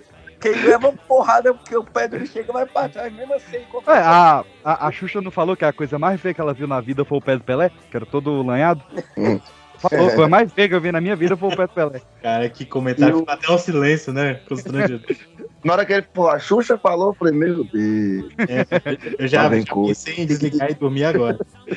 Mas, velho, a gente Eu chama falei, a. Isso não vai cancelar. É desse jeito que acontece. A raia dos baixinhos. Mas a gente fala que a seleção de 70 foi o esquadrão. Só que eu acho, cara, a, a de 66 ainda mais emblemática, porque ela uniu os dois, né? Ela tinha a galera que foi do esquadrão e a galera que foi do campeonato e do bicampeonato. Que a gente teve Garrincha, Gilmar, Djalma, Jairzinho, Tostão, Gerson. É, tava todo mundo ali. Só que tinha o Eusébio do outro lado, né? A Copa de 66 tinha, sei lá, foi a maior bagunça. Tinha mais de 20 jogadores convocados. O Garrincha foi convocado sem ter nenhuma condição de jogar. Já enfrentando um problema sério do alcoolismo já. Já tava muito mal. Era, era o Garrincha bebendo, o Gerson fumando, o Pelé apanhando. Como é que nós ganhamos? Era um puteiro esse time, né? Ah, é, era o pipoquete. Aí, tá aí um time que eu queria ter jogado, hein? Esse que esse eu queria, bicho. Esse, que, esse, esse tu bota o Daniel Alves pra fechar a conta. Esse bota. Nossa, que ranço que eu tenho desse cara. Cara, sabe, pior que na hora que eu falei, ele falou, o Daniel Alves com um time em clima de morte aqui na minha no quarta aqui, velho. Puta merda. E não só, a gente tá falando muito, ah, na seleção ele tava em volta dos craques e ele era o craque do Santos. Nem tão assim, né? O, o Santos tinha muito craque foda também, né? O, o Santos tinha o Dorval, tinha o Mengalvio, o Coutinho, o Pepe. É, é, é, o, o ataque do Santos, de O Edu cinco jogadores, era chamado de o ataque dos sonhos. Tanto é que os caras marcaram 314 gols em seis anos. Ataque 118 foram do Pelé. Mas os outros 200 e tanto não foi. Mano, é cabuloso, né? E os bichos jogavam muito mesmo, velho. Tu é doido, tipo assim. Aí a gente até volta a falar, né? Fala, ah, na época do Pelé não tinha tanto jogador, velho. Como não? Tu pega, tipo. Tá ouvindo, Caio? Bauer da. Bauer da Alemanha, tu pega o Bob Charlton. Eu pego o Eusébio.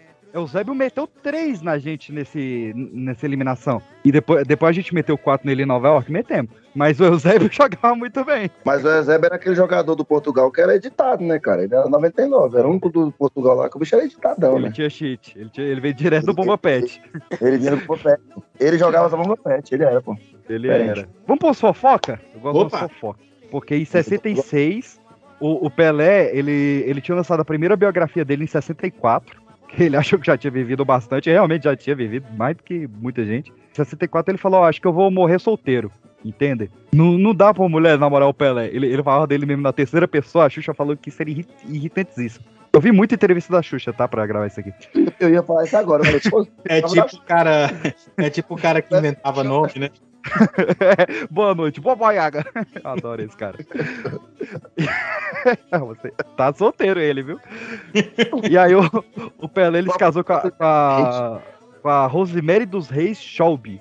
Acho que é esse o nome dela. E assim, pra você ter ideia do tamanho que era o Pelé, a, na, a lua de mel dele. O, o jornalista lá que o, que o colega citou aqui sabe. É a Xuxa também. O tamanho que era o Pelé. A Rosemary, pelo jeito, também. Calma, cara, eu vou trazer um negócio religioso aqui, vocês estão bagunçando. Não. É a gente.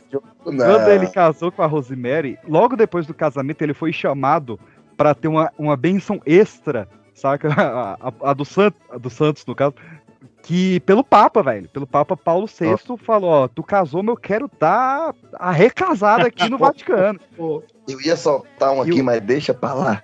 É melhor. E, e É essa, melhor. e essa reunião do, do Pelé e a Rosemary com o Papa Paulo, o Papa Paulo é muito bom, né? Foi na Biblioteca Apostólica o- o Papa Vaticana. Papa Chico. E, e essa reunião, ela só é pra chefe de Estado, velho. E o Pelé tava lá. E foi muito bem abençoado, porque o Pelé teve três filhos com a Rosemary, que é a Kelly, a Jennifer e o Edinho, que tá jogando aí. Que o Pelé sempre falava, Edinho tá seguindo a mídia aí, que não joga nada. E coitado do moleque, né? Coitado, não. E a pessoa, imagina, tu é filho do Pelé, filho. Tá maluco? Por isso que o moleque foi pro gol. É, cara, não joga bola. Sério mesmo, não joga bola. Coitado sou eu, porra. Coitado é eu, que é filho, Filho do Pelé, coitado. Ah, Coitado é nós. Não, cuidado fala, não, não, futebol, pô.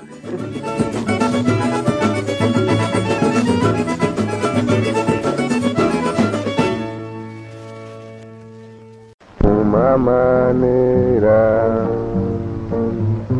de a guerra terminar. Mas sei que um dia Deus dá uma solução. É tanta gente que morre sem razão. Eu fico triste em saber tanta criança inocente a morrer. Se eu pudesse mudar o mundo, veja o que eu faria. Acabava com a inveja. Pobre não existiria uma só religião. Não permitia a guerra. Agora vamos botar o professor de história pra trabalhar. Porque um, Tô de férias, caralho. uma das maiores lendas do Pelé, que ela tem muita coisa verídica e muita lenda lendária mesmo, é que o homem parou uma guerra. É porque teve duas, né, velho? Teve o lance da, do Congo, né? Que o bicho teve um. Não, aí não parou a guerra, né? Cessou a guerra, né? Por um período de tempo, os bichos jogar. E também teve na Nigéria também. Na guerra Então. civil na Nigéria também parou. Foram duas guerras. Exatamente, Ah, na mesma turnê. Porque essa turnê que ele fazia, ele fazia América, Europa, América, Europa. Aí falaram: E aí, Pelé, tu é o símbolo da, da, da campanha antirracismo nos campos, saca? Tipo, tu é a estrela do mundo e tu é um cara negro e tal. Bora fazer uma tour na África? Ele, bora demais. Pagando, né? Foi mesmo.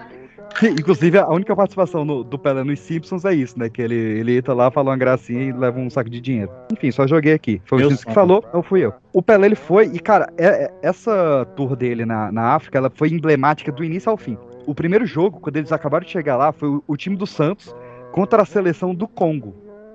E porque o, o- o Santos, ele era assim, ele enfrentava a seleção do país, não era time qualquer. E aí o, o Congo ganhou de 3 a 2 do Santos do Pelé. E os bichos jogando sério, saca? Velho, os caras começaram a se ajoelhar e chorar de uma maneira que ganharam do Santos do Pelé, que até hoje, o dia desse jogo é feriado nacional no, no Congo. É o dia nacional do esporte. Mas até hoje, se o Congo ganha de alguém, tem que ajoelhar e chorar. E aí ganhou do Pelé, pô. Que filha da mãe. E aí, dessa, eles foram pra, pra Nigéria, onde tinha um- uma treta ali que parou pra ver o, o Santos. E assim, foi uma merda, porque eles usaram o Santos como propaganda de guerra pra um dos lados, o, a galera não queria isso e tal, mas o Santos enfre- enf- enfrentou, é ótimo? Enfre- é, mas tá certo, enfrentou mesmo. enfrentou a seleção da Nigéria, tô muito doido. E terminou de 2 a 2 com um cessar-fogo. E o, o grande mesmo foi a do Congo. Não, não sei se é Congo do Sul e Congo do Norte. Era o Congo e o Conga lá Conga lá, o outro Congo. Que tava separado e tava num- numa guerra pesadíssima. O Santos só ia jogar em um dos países. E o outro falou: não. Se jogar lá, tem que jogar aqui também. Ele falou: não, mas como é que nós vai jogar isso aí tá em guerra? Se a batalha tá nesse lado. Ele falou: não, nós para a guerra aqui. E aí rola os dois jogos. Teve realmente esse cessar-fogo. Diga que esse cessar-fogo durou um mês. Mas os jogadores do Santos falam que quando o avião tava subindo o voo, eles já ouviram os tiros já, de guerra rolando solto de novo. Respeito, né? Certo. Pegar do avião, tá tudo certo, entende? Não atirando pra cima, tá de boa. E nesse. É, não, ficou um clima gostosíssimo, né? Quando fala de guerra em país africano, fica sempre aquele clima bem gostoso. E nesse mesmo ano, de 69, foi o ano do milésimo gol.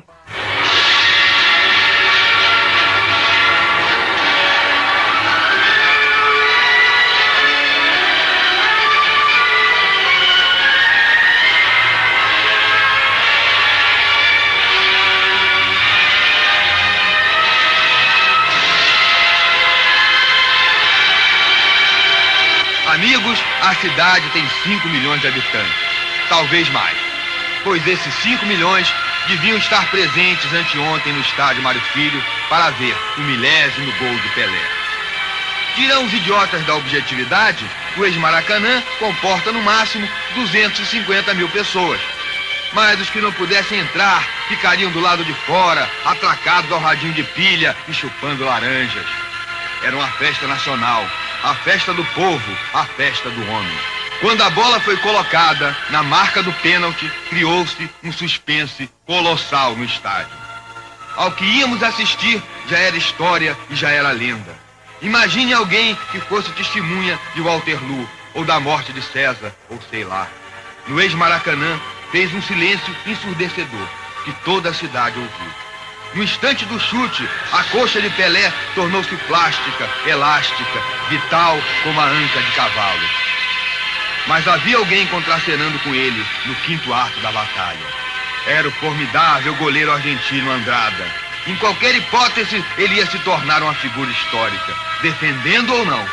E quando Pelé estourou as redes, o estádio Mário Filho voou pelos ares. Desde Pero Vaz de Caminha, nenhum brasileiro recebera apoteose tamanho. De repente, como patrícios do guerreiro, cada um de nós sentiu-se um pouco o autor do feito. Pelé voou, arremessou-se dentro do gol, agarrou e beijou a bola e chorava o divino triunfo. Cem mil pessoas de pé aplaudiam como na obra. Foi, cara. Pra quem viu o documentário lá, o Pelé Eterno, vê que foi um feito mesmo, assim, não só do fato do cara ter feito mil gols, mas de como era uma questão política você ser o estado que ia receber o milésimo gol do Pelé. Foi no Rio de Janeiro, né? Quando ele tava com o gol 998, ele foi jogar contra o Bahia e parou o estado da Bahia, porque, nossa, é o gol que o, o jogo que o Pelé vai fazer os mil gols. Aí ele fez um, acho que ele tá com 997, fez um e foi pra 998. Aí o, o próximo jogo foi, foi contra o Botafogo da Paraíba, que aí, velho, parou a Paraíba inteira. Os caras já tinham a festa do mil gol paga, já com atração, com, com feriado, com tudo já. Porque É. amanhã a gente vai comemorar os mil gols do Pelé. E aí o Santos viu que, tipo, o time tava abrindo as pernas pro cara fazer gol, saca? O cara pegava na bola, os caras uh, no chão, saca? O goleiro ia pro outro lado, tava aquela. Aí ele falou, é assim eu não quero fazer, não. Aí deram um pênalti no Pelé, e o Pelé falou, não vou bater também, não.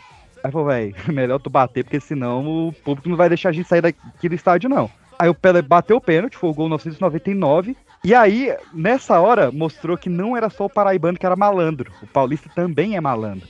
Porque o goleiro do Santos fingiu uma dor de barriga, caiu no chão, pro Pelé ir pro gol. E aí não tinha como o cara fazer gol. E aí veio o milésimo no próximo, que foi o, o Santos e Vasco. Expectativa em Maracanã. Prepara-se, Pelé pode fazer o milésimo no maior do mundo, o maior jogador de futebol. Manuel Amaro de Lima manda que os repórteres que tentam invadir o gramado retirarem-se. Vai cobrar Pelé a penalidade máxima. Apita o árbitro, correu Pelé, chutou.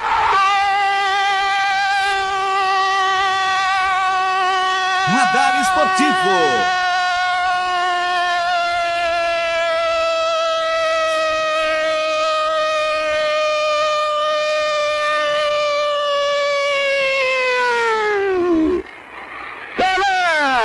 Número 10, milésimo gol do maior jogador de futebol do mundo. Exatamente, velho. Tudo que o Vasco se lascando eu gosto. A única, a única vez que o Vasco não foi o segundo, né? é. Não, e, e o Vasco não queria tomar o gol. Inverteu, né? Tanto é que o Andrada fez várias defesas punks nesse jogo. Ele não queria ser o goleiro que sofreu o milésimo gol do Pelé. Quando ele, a bola ele quase pega o pênalti do Pelé, porque todo, mundo- todo o time do Santos vai pro meio de campo. Os jogadores do Vasco, todos eles ficam pra pegar o rebote, né? Evitar o gol do Pelé no rebote. E o bicho, velho, ele faz o gol, o André fica indignado. Ele dá uns 3, 4 murros no gramado, puto, velho. Puto de raiva que o Pelé fez o gol dos bichos. Até porque nós só conhecemos ele, porque ele tomou o gol do Pelé, né? Não, e, e tu vê a diferença, né? O, o Andrada ficou puto por causa disso. Enquanto o outro, o outro cara também do Vasco, que tomou o primeiro gol do Pelé, ele fez um cartão de visitas, porque ele virou corretor de imóveis depois. Ele falou, eu tomei o primeiro gol do Pelé. Dava pra juntar essa galera e fazer um, um time, né? O que deu uma Tá. no Pelé, o que tomou o primeiro gol, o que tomou o milésimo. Tem ninguém vivo hoje não, já. Véi, pra mim, esse é o momento mais bizarro da carreira do, do Pelé, porque ele faz esse milésimo gol, e, tipo, o jogo para, pra ele dar uma volta olímpica, fazer um discurso, depois 100 do mil jogo... pessoas no, no no- dentro do gramado, né? Do, do, é, no gramado, aqui pra cá tudo. E, e o jogo depois continuou, normal. Mas nesse momento que ele para pra fazer o discurso, e, e ele fala, ah, e as criancinhas, e as pessoas pobres, os velhinhos cegos, os velhinhos cegos é ótimo. E o cara foi cancelado por esse discurso só porque ele não falou da ditadura. Sendo, porque assim, foi duas semanas depois do AI-5, beleza. Mas, velho, tipo, estão cancelando porque o cara pediu ajuda às criancinhas aos velhinhos cegos, pô. Espera lá também, sabe? Era chato, né? O mundo já era chato. Não pediram, ele não pediu pra, pra queimar as virgens na fogueira, não.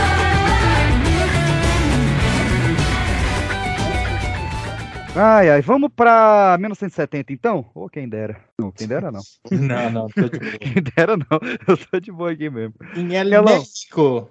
Lateral, cobrado para Riverino, cruzou para Pelé, cabeceou, gol!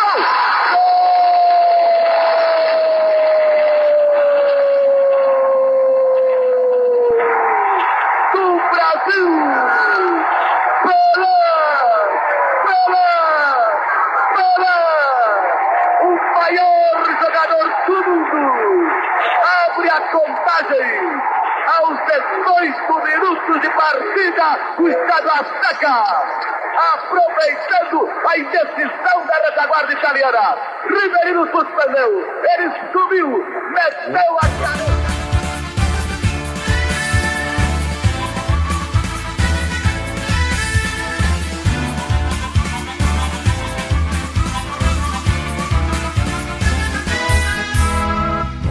O regime militar precisava de uma conquista mundial para consolidar a imagem de um país bem-sucedido, ainda que à base de mortes, torturas e cassação dos direitos civis. No Mundial de 1970, no México, veio a pressão. Parece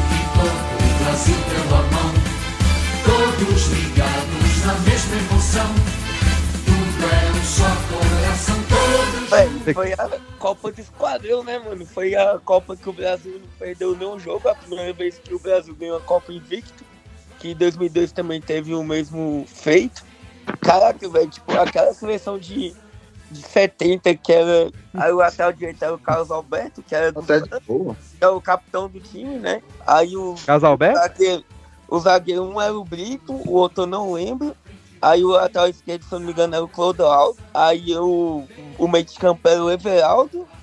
O Tostão do Cruzeiro, Everaldo dos Santos e o Gerson do Botafogo na Copa de 70, né? Aí o Ribeirinho do Fluminense, o Tostão do Cruzeiro e o Pelé do Santos. Aí o time era, tipo, emblemático, cabuloso. E o Zagallo técnico.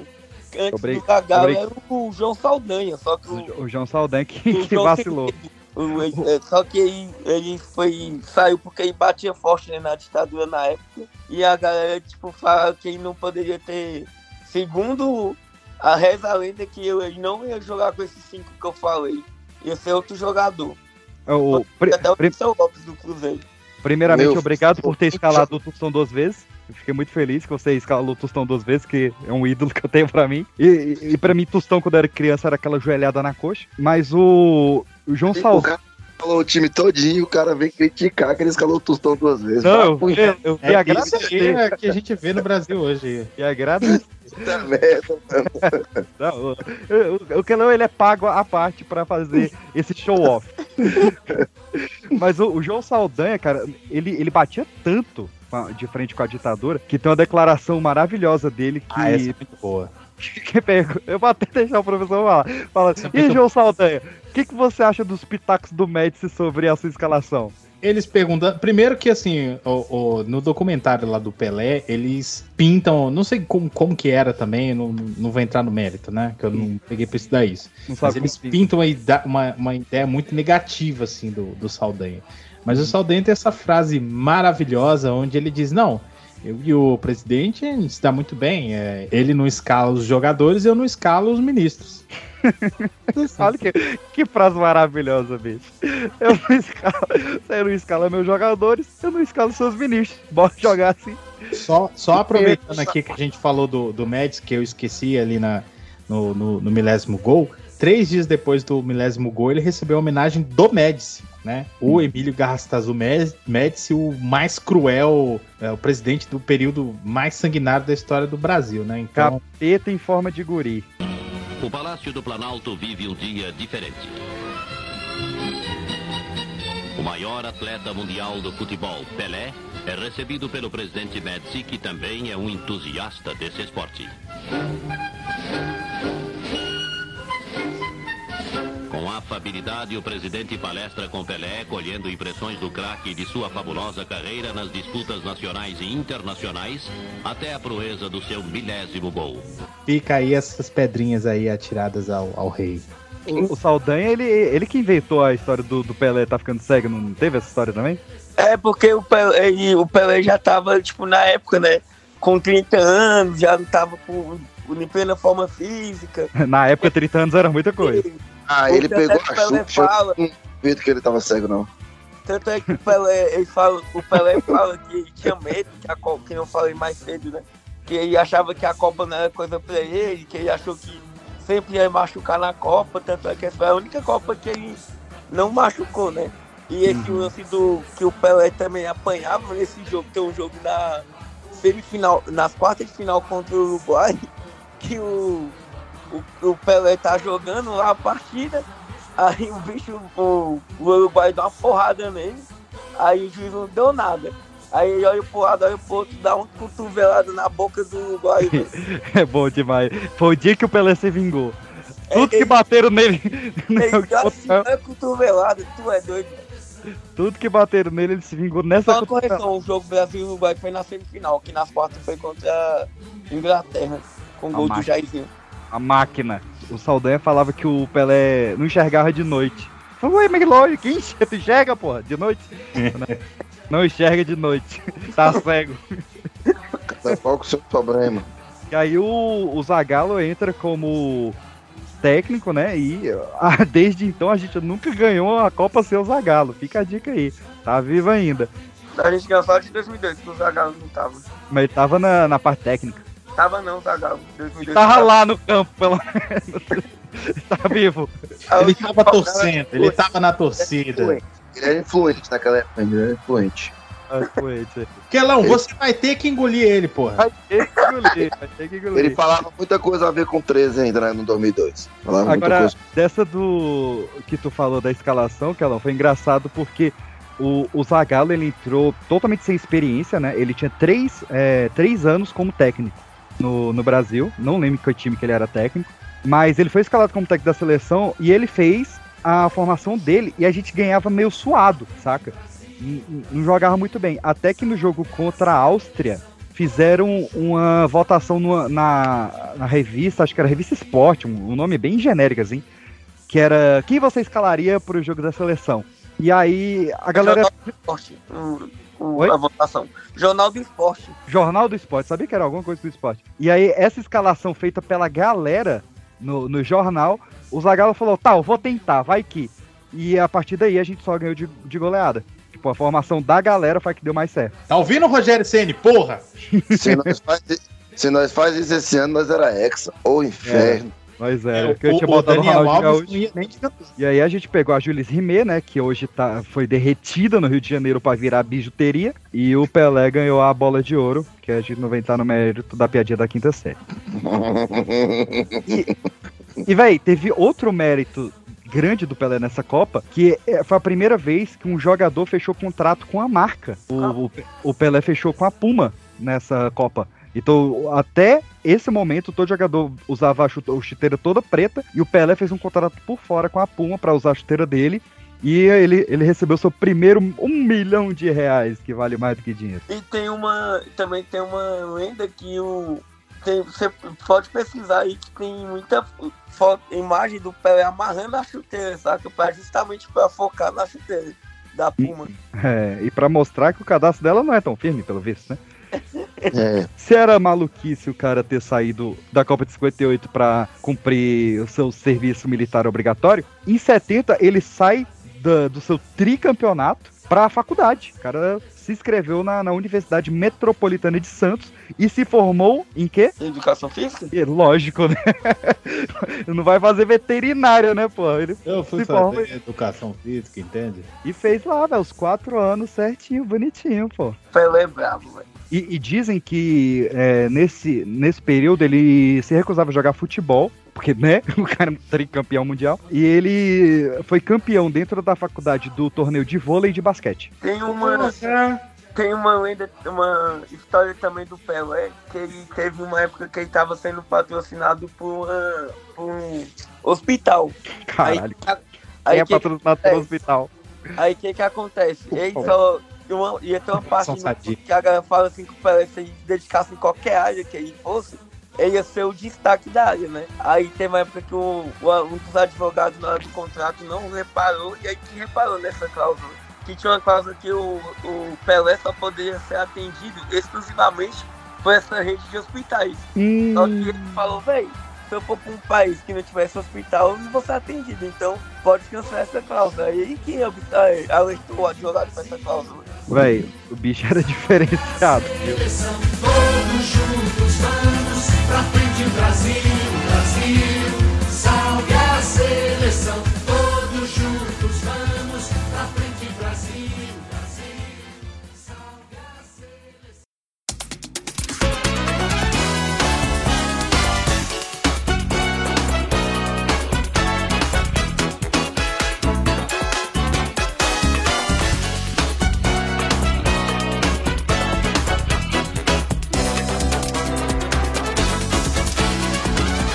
Em 1971, Pelé disputou sua milésima partida em Paramaribo, capital do Suriname. Até então, apenas três jogadores tinham atingido tal marca: o goleiro soviético Lev Yashin, o ponta inglês Stanley Matthews e o atacante brasileiro Arthur Frederich. Antes da partida, Pelé recebeu diversas homenagens e, em seu discurso, pediu ao governador, representante da rainha, que concedesse perdão a alguns jogadores punidos pela liga local. O pedido foi atendido. Terminou em 4 a 1 para o time santista, com um gol de Pelé de pênalti. E o lucro do jogo foi utilizado pelos organizadores do evento para iniciar a construção de um viaduto, nomeado Pelé, em homenagem ao jogador. Pelé se despediu da camisa brasileira em 1971 e da camisa santista em 1974.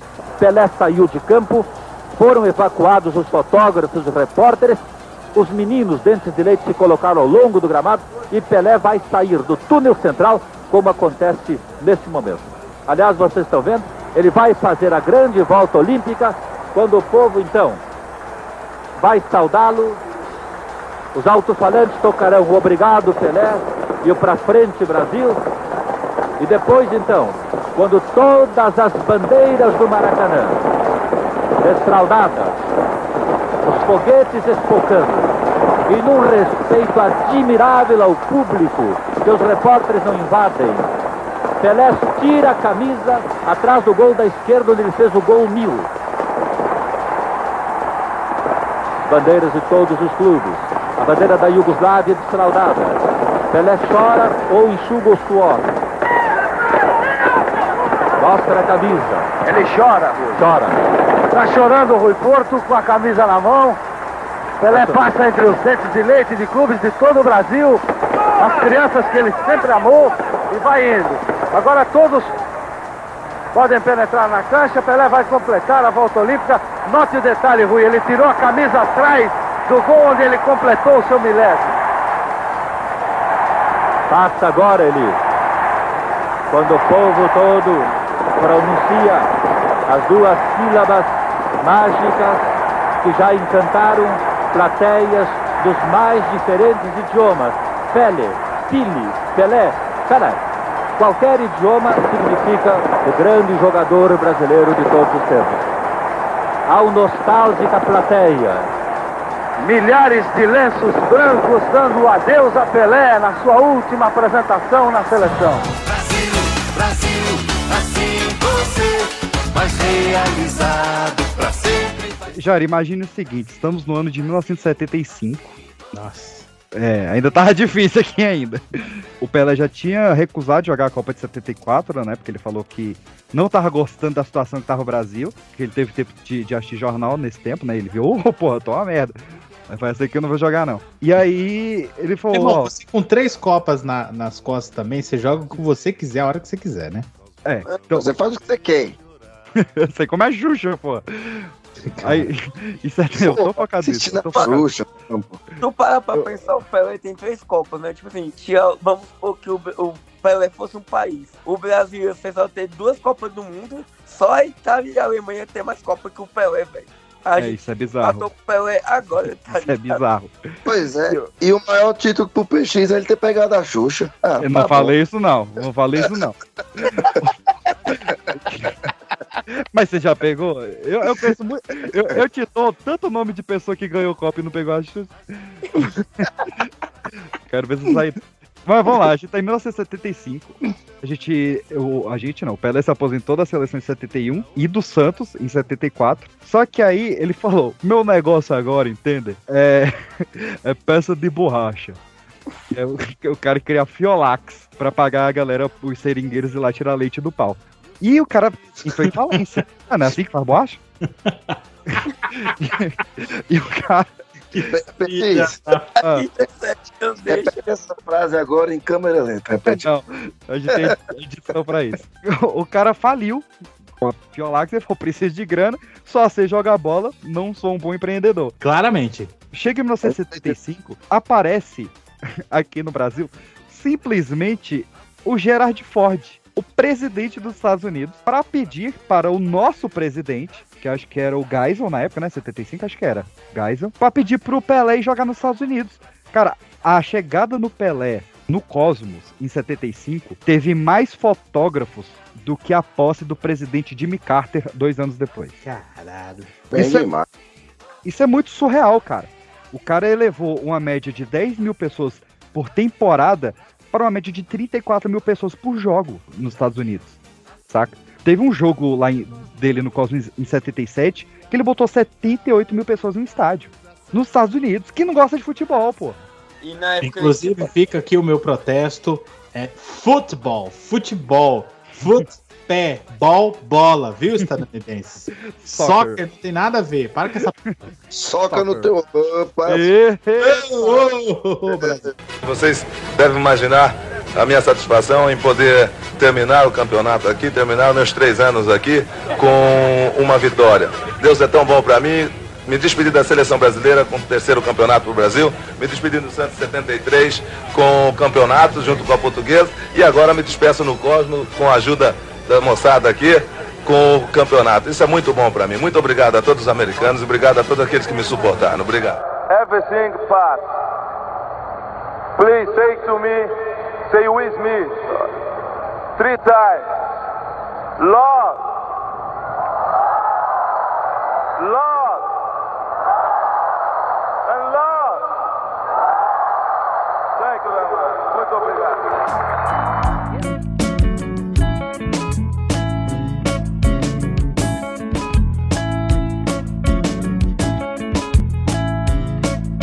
Eu canto no ritmo, não tenho Todo mundo outro falando, né? Pelé nunca fez um gol de, do meio de campo, sendo que ele fez, né? Pelo New York Cosmo. E na época, o Cosmo, além do Pelé, ele tinha o Beckenbauer, né? Que era um dos maiores jogadores da Europa no momento. O Carlos Alberto Torres também jogou com o Pelé no New York Cosmos. E o Jorge Best também, que é um jogador histórico do United, também jogou com o Pelé um, um pedaço, saca? Ele jogou muito bem lá, tipo... Além de tudo, tem, que tem muitos vídeos dele que tem tipo, gols do Pelé com marcação de beisebol no campo, ou então de futebol americano. Pelé, bicho foi muito absurdo também lá na, na MLS, né? Aí depois que o Pelé saiu, o futebol morreu. Só depois, na Copa, da Copa de 94, que o futebol voltou para os Estados Unidos, né? Faz, faz até uma curiosidade pro Jair, não sei se você já viu. Depois tu pesquisa, uma- na época que o futebol tava voltando para os Estados Unidos, né? Eles tinham desenvolvido um método novo para bater, de vez de bater pênalti, né? Igual a gente conhece o- atualmente, o jogador vinha correndo do meio de- da intermediária, mais ou menos da intermediária até o gol para fazer o gol, saca? famoso shootout, né? O estadunidense tem que... Tem, tem- O cara queria meter um fio de gol no futebol. E eles tinham que. Eles sabem que futebol tinha muito. tinha pouca pontuação, né? Por isso que eles não gostam muito, eles gostam de esporte com pontua- pontuação. Aí o jogo não poderia terminar em empate, tinha que ter algum vencedor. Tanto é que teve alguns amisto- eh, torneios amistosos nos Estados Unidos isso já na década de 2000, que o empate, e quando ia pro empate, os gols na, nos pênaltis valiam um ponto, velho. Saca? Como é que esses caras se tornaram a maior potência do mundo, hein? Não sei. Mas Não eu, sei. eu- só sobre o. Sobre essa questão do, do, do empate, aí eu vou ter que dar uma, dar uma, uma pequena colherzinha de chá pros nossos queridos aí, colegas aí do tio Sam. A little spoon of tea. O inglês tá dia. Puta que pariu, João Santana voltou. É, porque eu realmente, cara, assistindo o Campeonato Brasileiro, que vai ser difícil depois de assistir uma Copa, porra, você pe- pega uns jogos, cara, que terminam em 0x0 que são tristes. Eu fico aqui com a sugestão do grande jornalista Ricardo Leite. Jogo 0x0 no Campeonato Brasileiro tinha que ser menos um ponto pra cada um. Porque você tem que assistir, você tem que assistir uns Curitiba e, e, e esporte de vez em quando aí, que eu vou te falar, bicho. Cara, quem tem que assistir o Curitiba Esporte, pelo amor de Deus? Ninguém Torcedor torce do Curitiba, time. porra. Não, ninguém torce pra esse time, não. É, Pode ser o esporte, mano. Puta merda. O, is- o Curitiba nem tanto, beleza, mas o esporte. é, como é que um time desse se chama esporte? Oh, brincadeira, velho. Nossa, vai em tanto e-mail. né, É, dois estados a brincadeira. menos aí, né? Brincadeira, brincadeira. Entre os ouvintes. A questão é que o Pelé se aposentou, né? Ele seguiu o conselho de mamãe dele, que é se aposente no auge, quando as pessoas querem mais de você. Inclusive é lindíssimo, né? O, o último jogo dele, você gritando Fica Pelé. E, nossa, é, é foda, foda, foda, foda. Ele fez um, um- um último, dois últimos jogos de exibição pela seleção e um último pelo Santos, no Maracanã. Mas vamos no, no pós-crédito, né? No que, que foi Pelé depois dos campos, entende? Falar do Maradona? Se le considera con Pelé. ¿Usted cree que eso es realmente cierto? No, yo soy Maradona nada más, Pelé fue lo más grande que hubo. Maradona es meglio Pelé. No, no, no. Maradona, Maradona è Maradona. eh, Pelé è stato il più grande, io sono un calciatore normale. Agora, o que que falta ao Maradona para ele chegar a ser Pelé? É uma pergunta difícil de responder. Eu, eu acho que você tem que analisar, não só no futebol, mas as pessoas, em primeiro lugar, pelo homem que é, em segundo lugar, pelo que fez, pelos feitos. A sociedade analisa as coisas assim, comparações, né? Então, eu, eu me sinto orgulhoso, porque todos os lugares que eu chegava, do mundo, tinha um que era igual ao Pelé. Então, começou com Paulo Rossi, depois veio o Beckenbauer, depois veio o, o Gullit, né? Agora, antes tinha o Sivori, se lembra do Sivori? O Cruyff, e, vamos ver, e vários jogadores assim, né? Então, toda a cidade em Portugal, o Eusébio, É. e, e- foi indo. E aqui no Brasil também sempre comparavam. Pô, e eu já parei de jogar futebol há 20 anos, 15 anos, estão comparando ainda. dizendo- Então, é, é um orgulho. Então, essas comparações que tem que ser feitas, porque Não, o por Pelé exemplo- começou cedo. Ah. Começou com 16 para 17 anos, foi para a Copa do Mundo, com 17 foi campeão, jogou quatro Copas do Mundo. Mas só, só sem querer te interromper e já te interrompendo. Por que, que você fala do Pelé na terceira pessoa? É uma entidade que baixa em você em campo, de repente? Não, não é isso. É, Eu, eu aprendi, eu aprendi que o Edson, quando conhe- conheceu o Pelé, o Edson já estava com oito anos, sete, oito anos de idade. Aí que apareceu o apelido Pelé. E hoje o Pelé, como você estava vê, é um ídolo. Todo mundo fala Pelé, o Pelé tem, entende, o nome, se você vê agora em qualquer jornal, na China, na, na África, na Ásia, o nome do Pelé está lá. Então o Pelé virou um imortal, virou uma pessoa sem sentimento. E o Edson, não, o Edson é uma pessoa que tem defeitos, que tem sentimento, que tem a sua vida própria. Então, eu acostumei a, a, a dividir as coisas, a falar das coisas. Por exemplo, se você perguntasse para o Pelé seriamente para comparar com o Maradona, o Pelé não iria comparar, mas o Edson pode fazer essa comparação.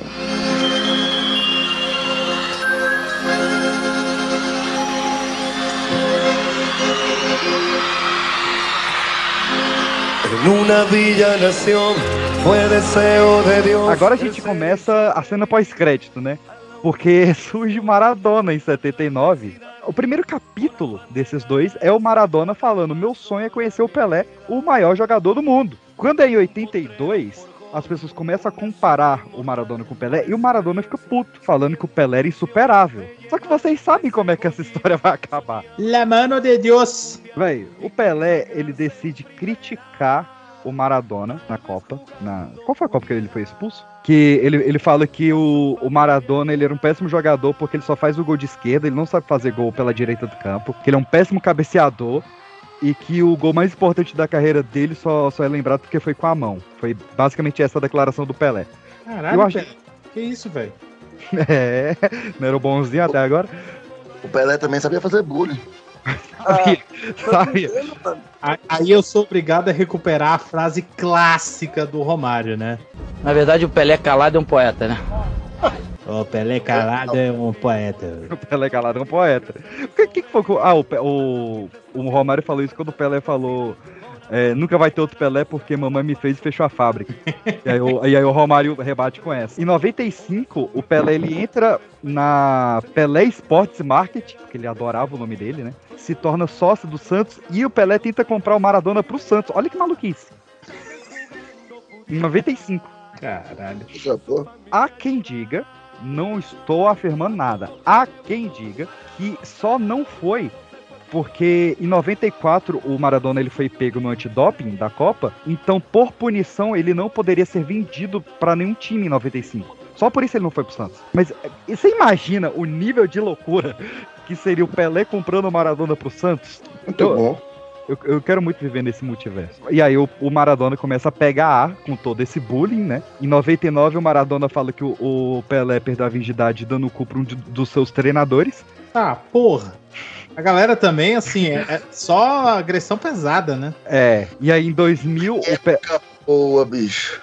O Pelé lança outra biografia em 2000 falando que ele só não vai responder o Maradona em respeito à saúde dele, mas que deveria responder. No mesmo ano de 2000, o Maradona lança uma biografia dele chamada Eu Sou Diego, em que ele coloca o Pelé na lista dos 100 maiores jogadores. Ele bota lá em 90 e pouco? Bota. Mas ele fala, o Pelé é um dos melhores, um dos melhores 100 jogadores do mundo, hein? E faz um capítulo inteiro criticando o Pelé por ter deixado o Garrincha morrer na, na ruína sem nunca ter ajudado o cara. Véi, ele pisa no Pelé de toda forma. Ele fala que o Pelé é um escroto porque ele nunca criou uma associação pra defender o direito dos jogadores, só defendia o dele. Era uma merda, assim. O cara descascou o Pelé e levantou essa rixa pra caramba. Sou obrigado a dizer aí que o Pelé que começou, hein? Ah, tá louco? O Pelé falou que ele só era conhecido porque ele fez um gol de mão. O Pelé é babacão. Não, ele falou que o, o gol mais conhecido do cara foi o de mão. Quando Ah, foi mas, tá mas eu não, é, não é passando pano pro Pelé, mas tirando esse gol de Mas foi verdade. falo mais do gol de. Gol também, né? Que foi contra a Inglaterra. o gol Que de gol. arrancando, driblando Ah, todo tá mundo, né? O homem, o homem jogava muito também, pô. Tá, não, mano. não, tô falando só em É? questão de, de fama dos gols, tá ligado? Querendo Inclusive, ou não, vejam- fama de gols é essa parada mesmo, saca? Vejam o Que documentário do Maradona, que é excelente, do, do indiano lá que fez o documentário do Senna, é sensacional. Ainda na rixa, em 2000 a FIFA faz o evento pra eleger o melhor jogador do século XX. Cara, não sei como, mas o, o Maradona ele ganhou com 53,6% dos votos e o Pelé com 18,53%. Não sei se eles só pegaram votos de argentinos, mas foi esse o resultado. E o, o- a CBF foi criticar, foi criticar como é, como é que o Pelé fica com 18% dos votos de melhor jogador de, do século. E aí foram fazer uma votação com um comitê que era chamado de a família do futebol, que era só de ex-jogadores do mundo todo. E aí nessa o Pelé venceu. E aí como o Maradona ele tinha o voto popular e o Pelé o voto interno, a FIFA deu dois prêmios. E o Maradona nunca foi buscar o dele. Ele falou, não, se eu ganhei o popular era pra eu ganhar só o meu sozinho só. E inventaram essa regra pra dar pro Pelé. Na verdade ele falou pra dar pra esse macaco, mas eu não quero botar nas palavras do Maradona aqui. Caralho, porra, Maradona. É, não, não tem bonzinho nessa briga não, bicho. Macaquito, Porra, E aí- Maradona, aí fica difícil também, né, velho? É. não dá pra defender. Eles só foram ter as pazes realmente em 2005, quando o Maradona criou o programa de TV, que era o La Noite del 10, né? Lembrando que o Maradona ele também foi camisa 10 e aposentou a camisa 10 no time dele. Isso, Napoli, na- Napoli. Inclusive, o Santos ainda não aposentou a 10, viu? Ainda tá nessa pressão lá. É, o, Não, o presidente disse que não vai aposentar. aposentar. Não queria. É, Não mas, queria. mas a família dele quer.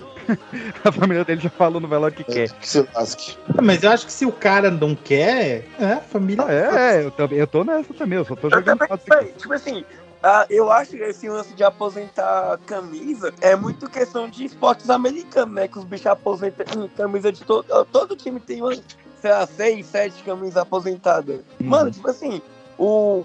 Por exemplo, eu acho que só com a morte do Pelé, só tinha que ter o Rigol, por exemplo, o Solteudo. O Solteudo joga pra caramba, ele pode usar 10. Por exemplo, aí usou. Igual o Walter Minhoca usou a 10 o Mengão. Porra, mó nada a ver, pô. Tem que, pra mim só tem que usar 10 quando o cara for bom, velho. Valdir Minhoca. É justamente por não ser essa coisa tão banal como é nos Estados Unidos, que é uma coisa meio grande, né? Aposentar uma camisa de um, de um determinado jogador de um determinado clube, né? e, a, gente- e a gente viu que nós começamos bem ruim, né? Veio do Pelé pro Walter Minhoca, irmão. Puta É, merda. verdade, verdade. Um cara que se chama de minhoca, pra mim, ele não pode usar muita coisa, não. A questão é que, nesse programa, cara, eu recomendo todo mundo assistir, ele tem completo no YouTube, que é o La Noite del 10. O primeiro episódio foi com o Pelé. E, velho, os caras se abraçam, eles se elogiam, faz embaixadinha de cabeça. O Pelé fez a música, né? Maradona quer ser o Pelé, o Pelé quer ser o Maradona. Tengo una música que habla de los fans que siempre quieren ser los ídolos. Y nosotros queremos tener nuestra vida tranquila, estar ahí. Ellos quieren ser nosotros y nosotros queremos ser ellos. Igual- Entonces,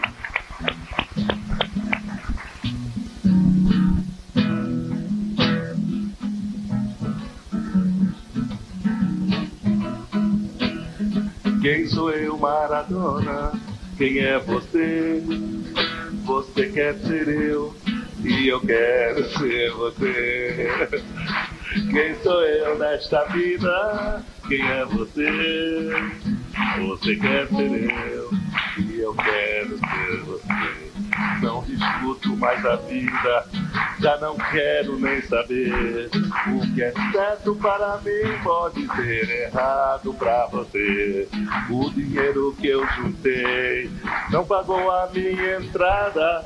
Vou levando muito amor, porque lá do céu não paga nada. Mas quem sou eu, Maradona?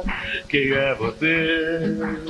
Você quer ser eu e eu quero ser você. Tu queres ser eu e eu quero ser você. Tu queres ser eu e eu quero ser você. É mó É.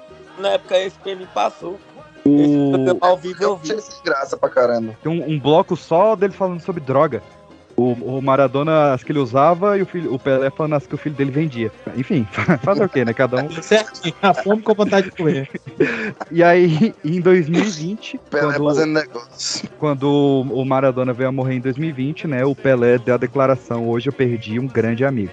Que momento de silêncio bonito que ficou aqui. Essa, essa frase lembra muito você falou da Ayrton Senna aí, é igual a questão do Alan Prost tá aí. Alan Prost.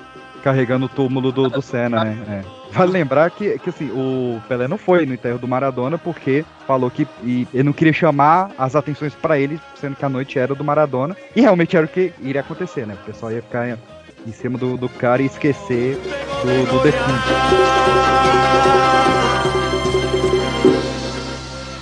¡Te quiero, Diego!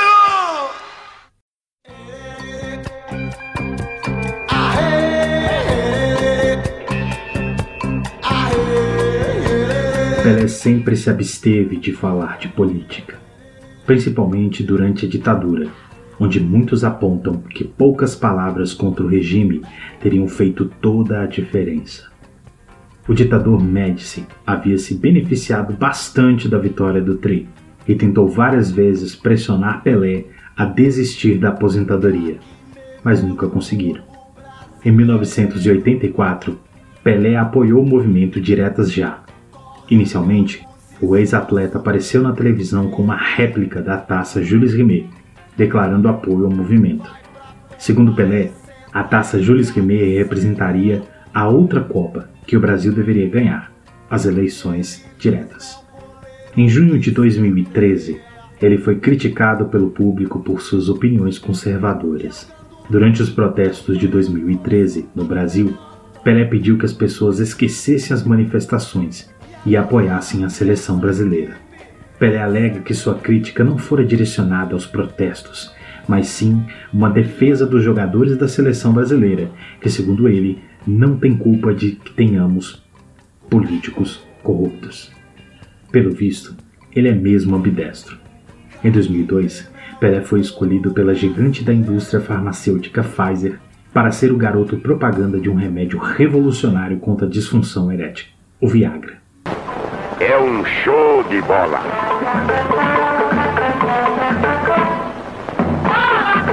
É uma grande jogada. Bola Pelé vem com assinatura e ilustrações do Rei Pelé em ação. Com ela você também vai ser um campeão.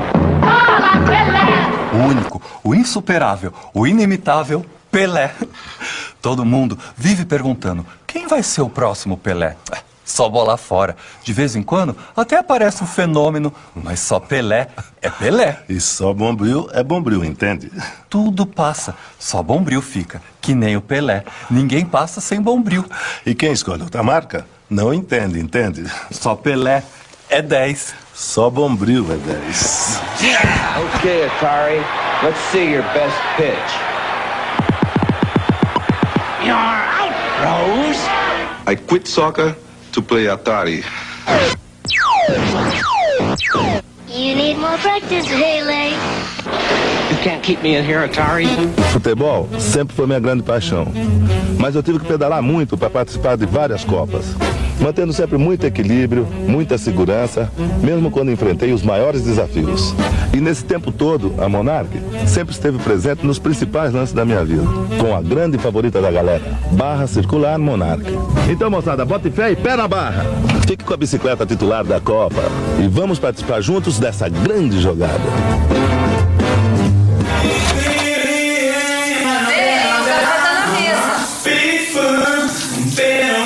Até semana passada, ele tinha dificuldades de ereção. Já ontem à noite.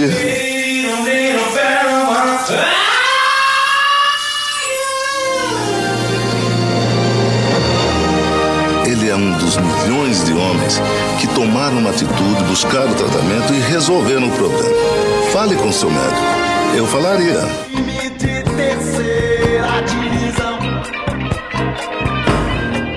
Nesse jogo sem gol. Mas vamos pras polêmicas agora. Aí, agora vai pegar fogo. Que essa aqui foi só pra aquecer. Eita porra. No- 1980, Pelé larga a sua esposa e ele quer fazer uma manchete na revista Manchete, que era dona da rede TV Manchete, com ele posando com alguns modelos. Era uma vontade que ele tinha. E aí ele falou: Não, eu quero que vocês me tragam uma morena, uma ruiva, uma loira e uma japa. Pra eu tirar umas fotos. Cara, velho. Lembrando, lembrando, nessa época o Pelé Eu tinha gosto da 41 anos. A morena foi a que ele mais gostou. Essa morena aí é, é o bicho. E essa morena era ninguém menos que Luísa Brunet. E o Pelé falei aí, entende? Aquela coisa toda. E ela falou, ó, sou casada, não tô podendo. Ele falou, tá, minha segunda escolha é a loira. Ah, mas a loira tem 17 anos. Ele, não perguntei.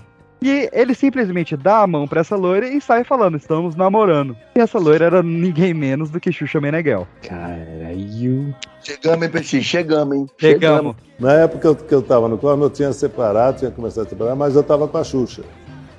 Tava namorando a Xuxa. Então, de vez em quando eu vinha pra cá, ela ia pra lá e tal. Nós não chegamos a discutir nenhuma vez por ciúme, não, mas de vez em quando, de vez em quando ela, ela ficava chateada com, com muita atenção que eu dava para outras artistas. É, é- essa coisa da, da- da- do, público misturar as minhas amizades amorosas e, e a fama dos autógrafos misturava um pouco, porque tinha muitas vezes que eu atendia as garotas, atendia artistas, que eu não tinha nada, nunca tinha nada. Quase todas as atrizes, artistas eram minha amiga. E muita gente dizia que eu namorava, que eu, que eu transava, nada. Não. Eu apenas era educado. Os artistas, Meu primeiro beijo foi com, sabe, neguinho. eu tinha. Um, não, eu tinha 11 anos. Que Pelé, a outra Pelé. Eu conheci o Pelé com 11 anos. Eu, mas o relacionamento meu que durou seis anos, que foi com o Pelé, que todo mundo ouve blá, blá, eu me lembro que na minha secretária eletrônica eu chegava em casa, o que tinha de palavrão, as pessoas me xingavam, falavam uma série de coisas. Então eu passei por isso. Estou te falando que eu sei que eu ouvi muito. As pessoas tinham uma coisa assim, eu não sei é, o que que, o que que choca tanto duas pessoas se gostarem. Eu, eu não conseguia ver essa diferença que eles viam, entendeu? Nos seis melhores anos na vida de Edson Arantes do Nascimento. Ah, porra. Velho, o cara começa a namorar a Xuxa de 17 anos, ele com 41 anos. A Xuxa não era famosa ainda, não tinha programa de TV, não tinha nada. Depois é que ela foi ter, né, o show da Xuxa, aquela coisa toda, na época ela ainda era modelo. E ela fala, velho, primeiro, o, o cara ele tinha uma dupla personalidade, que era o Edson e o Pelé. E ele, ele falava do Pelé, ah, as minas tentam beijar o Pelé. É ele falando. Tipo, saca? Aí ele começou a atrair a Xuxa pra caramba. Ele fez todos aqueles filmes maravilhosos, né? Ele obriga a Xuxa a fazer O Amor Estranho Amor, que é o filme que a Xuxa deita com moleque de 13 anos. O Pelé obrigou ela a fazer, ela não queria fazer esse filme. Porque, por motivos óbvios, né? Só tinha uma cena que ela deitava com moleque de 13 anos. E, e tava nessa, traía a mina. Tinha o pé horroroso. Falou, a coisa mais feia que eu fiz na minha vida foi o pé do Pelé. E aí chegou o momento em que ela recebe uma proposta de contrato da Globo e o Pelé fala, você não vai. E ela falou, você, ela, você não vai, você não... Então terminamos. E ela foi pra Globo e virou a rainha dos baixinhos. Mas, velho, o cara mega controlador com a mina. Completamente fora da casinha com ela. Caraca. Ele termina com a, com a rainha dos baixinhos. Cara, eles ficaram seis. Você tem noção? Eles ficaram seis anos juntos. Seis anos juntos. Eu achei que tinha sido um namorico. Eu também. Seis anos, seis anos. Quase caçar a chefe dele. Quase caçar a chefe Nossa dele. Senhora! Em 1990, ele começa a namorar a Síria Nascimento, que é uma cantora. E em 94, ele tem um par de filhos gêmeos com ela, que é o Joshua e a Celeste. Ele casa com a Síria, que já tinha uma filha, ele, ele registra a filha no nome dele e tal. E só pra fechar os casamentos, ele se divorciou da Síria em 2008. Em 2010, ele começa a namorar a Masayoki e se casa com ela em 2016 e morre com ela. Então, o cara era bom de casamento, viu? Só não pegou a Gretchen e o Fábio Júnior, mas o resto. Talvez, talvez pegou.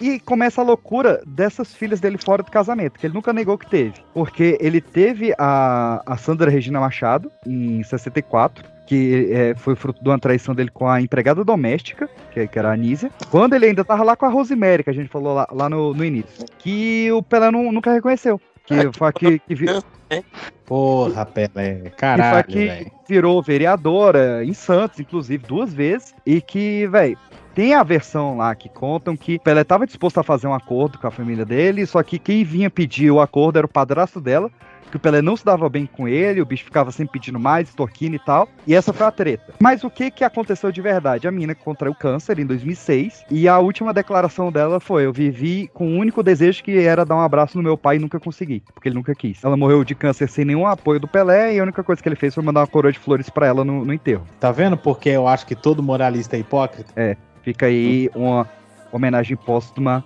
a ela. E na declaração lá do, do Maradona, ela tinha um certo fundamento. Porque parece que o Maradona ele gostava de uma revista chamada Playboy.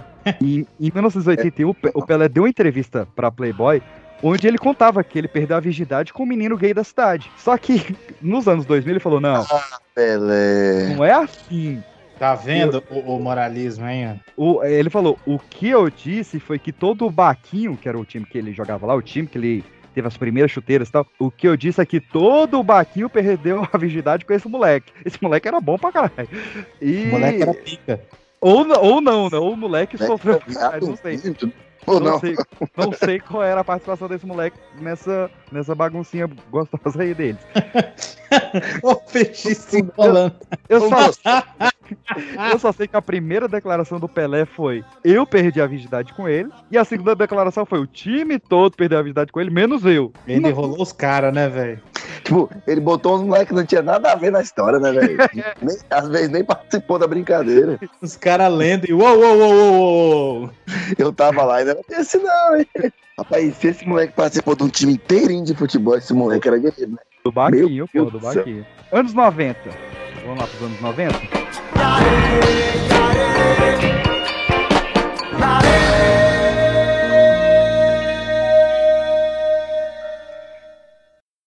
Nossos antepassados não foram somente a grande força produtiva do país.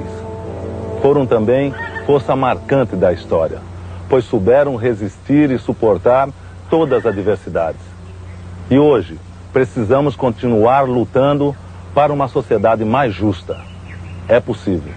Depende de mim, depende de você também. Tome consciência, participe mais, porque só assim podemos fazer um Brasil melhor. Pense nisso. É um prazer, uma honra, uma glória receber esse grande brasileiro, esse amigo tão antigo que eu conheci menino, conheci com 16 anos, ó. Receber este monstro sagrado na nossa humilde escolinha é uma glória. É verdade. Mas, professor, professor Raimundo, o prazer é todo meu. Meu empresário, ele pediu para que eu viesse aqui. É verdade. Para parabenizar a garotada, porque o Brasil está mudando. O Brasil precisa de garoto que estude. É verdade. E essa garotada, eles foram exemplo esse ano. Então, eu não poderia deixar de vir, entende? Parabenizar os meninos da escola. Eu quero lhe dar dois parabéns a você. Primeiro, por ter mudado de empresário até que enfim se livrou do Hélio, né?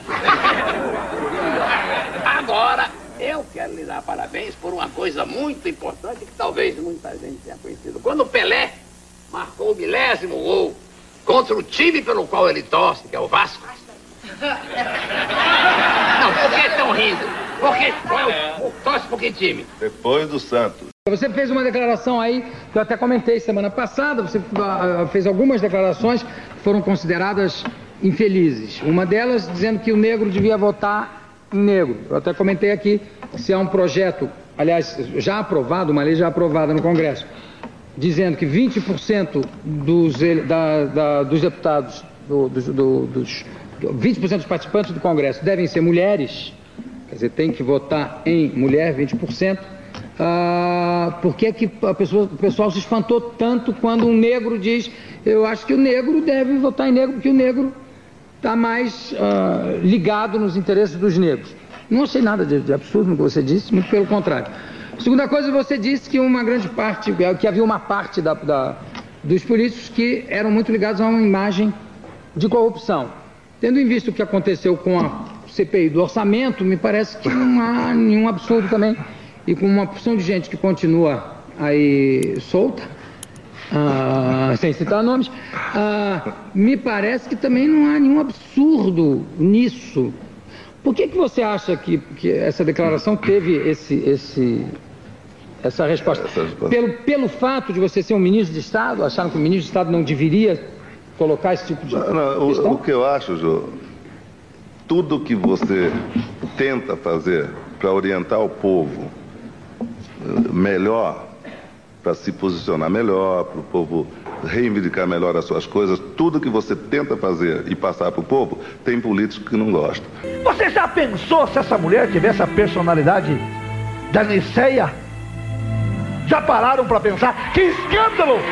Será que você seria o rei do futebol? Será, Pelé? Será?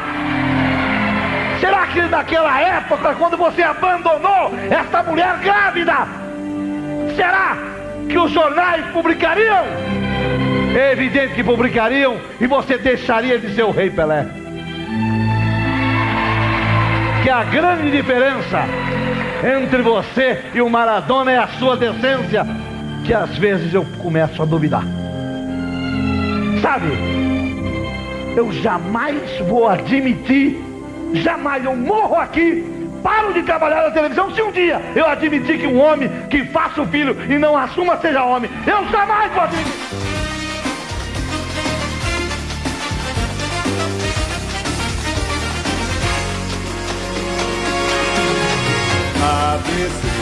Ele se torna embaixador da ONU. Lá em 92, ele vira embaixador da ecologia e meio ambiente pela ONU. Ele começa a sua onda de caridade pelo mundo, é, é, Actions for Brazil Children, o Gol pela Vida, o The Infantil, The Little Lamb, Princess Rainforest, várias instituições de, de caridade o bicho abre. Em 93, ele começa a sua vida política, ali como ministro do esporte, no governo do FHC, e nesse mesmo ano de 93, ele faz uma declaração de corrupção contra o Ricardo Teixeira, que a gente sabe que é um homem muito íntegro, né, muito certo. Não sei pra quem tá falando nada.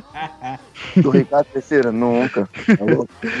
Lembrando aqui que o Ricardo Teixeira, quando ele volta da Copa de 94, ele fala que se, se alguém quisesse declarar qualquer coisa que ele estivesse trazendo pro Brasil, dos Estados Unidos, a seleção não desfilava em Brasília. Mas tudo bem. Um cara gente boa. Não é de 2002, não, Peixes, essa É de 2002, né, que ele, ele faz essa declaração. É, É o. João Avelange, se não me engano. Ou seja, o Pelé tava tirando ó, corrupto, corrupto, corrupto, corrupto. tava entregando todo mundo. Eu sei que em 94 ele é nomeado embaixador da boa vontade pela Unesco. Em 95 ele. Ah, foi em 95 que ele vira ministro do esporte. E ele cria a Lei Pelé, que é pra reduzir a corrupção no futebol brasileiro. Não sei se funcionou. Mano, Mas- e também a- essa, essa, essa lei Rei- Pelé é uma lei que fez, tipo, como se fosse uma carta de alforria pros jogadores, né? O que que acontece? Nessa época, em 96, mais ou menos, teve um caso na, na Europa que foi do jogador Bosman, né? Que lá na Europa é conhecido como lei Bosman, que antigamente quando o jogador... Pegar um exemplo aqui que aconteceu, vamos supor o exemplo do Rodinei. Acabou o contrato do Rodinei, ele mesmo sem contrato, ele continua com vínculo negativo do pertencente ao Flamengo. Mesmo o Flamengo, ah, eu não quero ficar com ele, o Rodinei não quer ficar no Flamengo, mas para ir ser negociado com qualquer outro time, mesmo não tendo nenhum vínculo, tinha que pagar pro outro time, sacou? Por esse clube do, do jogador. Aí tanto a lei Bosman como a lei Pelé acabou com isso, que é a lei do passe aqui no Brasil. Ah, lei do passe, verdade. Teve Aí, aí acabou com essa lei do passe, aí o jogador ficou dono dele, acabou o contrato, tipo, eu, eu- tanto é que hoje em dia tem as luvas, né? Por exemplo, o jogador, ah, o jogador, você não paga uma multa pro time, mas você paga pro jogador, aí é diluído no salário, entendeu? Isso é muito importante, velho. Fora também questões de da lei também, por exemplo, do, do, do estatuto também do torcedor, teve influência da lei Pelé, saca? E por aí vai. Realmente ajudou muita coisa no Olha Brasil. aí. Só que tem que a gente- atualizar né, essa, essa lei. a lei de 95. 95 a lei não foi atualizada até hoje. Ô professor Jairo, você que tem essa experiência com o Brasil, eu, eu vou te fazer uma simples pergunta. O Pelé ele iniciou a carreira dele na política acusando os outros de corrupção. Como é que terminou a carreira dele? Ah, é o básico da política, né? Se você entra acusando de corrupção, você sai sendo acusado, não é isso? Então, em 2001 ele foi acusado de corrupção por ter desviado Claro. 700 mil dólares da Unicef. Ele foi retirado do, do cargo de ministro e, enfim, de várias associações que ele tinha. Ele diz que nunca foi provado, mas também dizem que nunca foi negado. Mas foi acusado. E antes da gente entrar. Foda-se, viu? Um dinheirinho aqui. um entende? E antes da gente entrar aí no- no- nos últimos dias, vamos falar um pouco do Pelé na cultura pop, né, cara? Não tentem bancar o herói e fazer o gol sozinhos. Eu quero que o centro seja aqui e quero que vocês passem, passem, passem sempre. Deixem a bola correr por vocês. Não tentem correr com ela. Não estão em condições de correr 90 minutos. Eu sei que não. E isso se aplica principalmente aos pontas. Se não puderem fechar, não forcem. Tentem conseguir um escanteio. A posse da bola dá vantagem a vocês. Isso quer dizer que se eles. Com licença, sim. Colby, quando me entregarem a bola aqui, eu faço isso, isso, isso, isso, isso, isso, isso e gol. Eu acho que não tem nenhuma frase maior no, no cinema brasileiro do que não, eu sou o Jô Soares, sou piranha. Essa frase foi demais, cara. Essa é. Maravilhoso, cara, é maravilhoso. Que frase boa.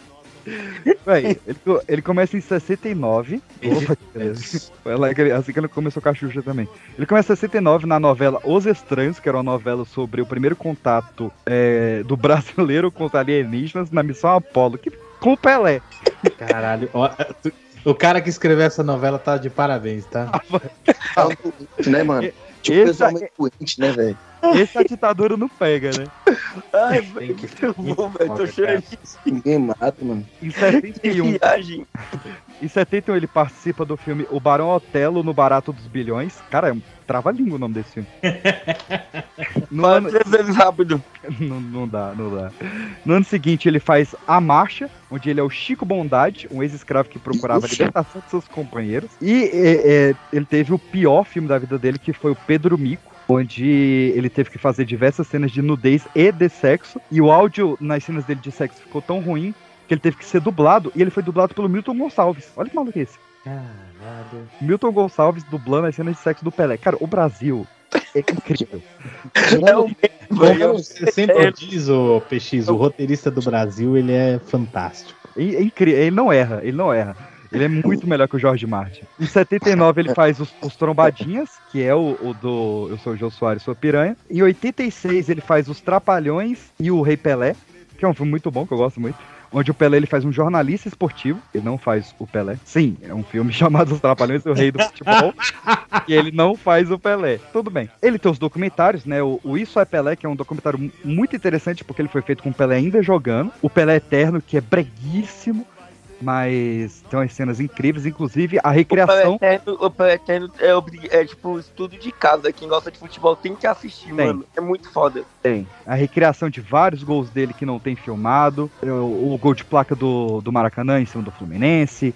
O gol da Juventus, que ele considera o gol mais bonito da carreira. Todos eles foram recriados em 3D. E é incrível. E o Pelé, de 2021, da Netflix. Tudum, que é maravilhoso. sobre, Está nos pagando. sobre essa relação dele. Tô desligando, mano. sobre essa relação dele aí na, na ditadura. E ele, é- além de cinema, ele fez música pra caramba. Cara, ele fez 120 músicas na carreira. Ele gravou com um pessoalzinho meio meia-boca, tipo Jair Rodrigues, Tom Jobim, Elis Regina. Mas eu quero puxar aqui, cara, o meu filme preferido.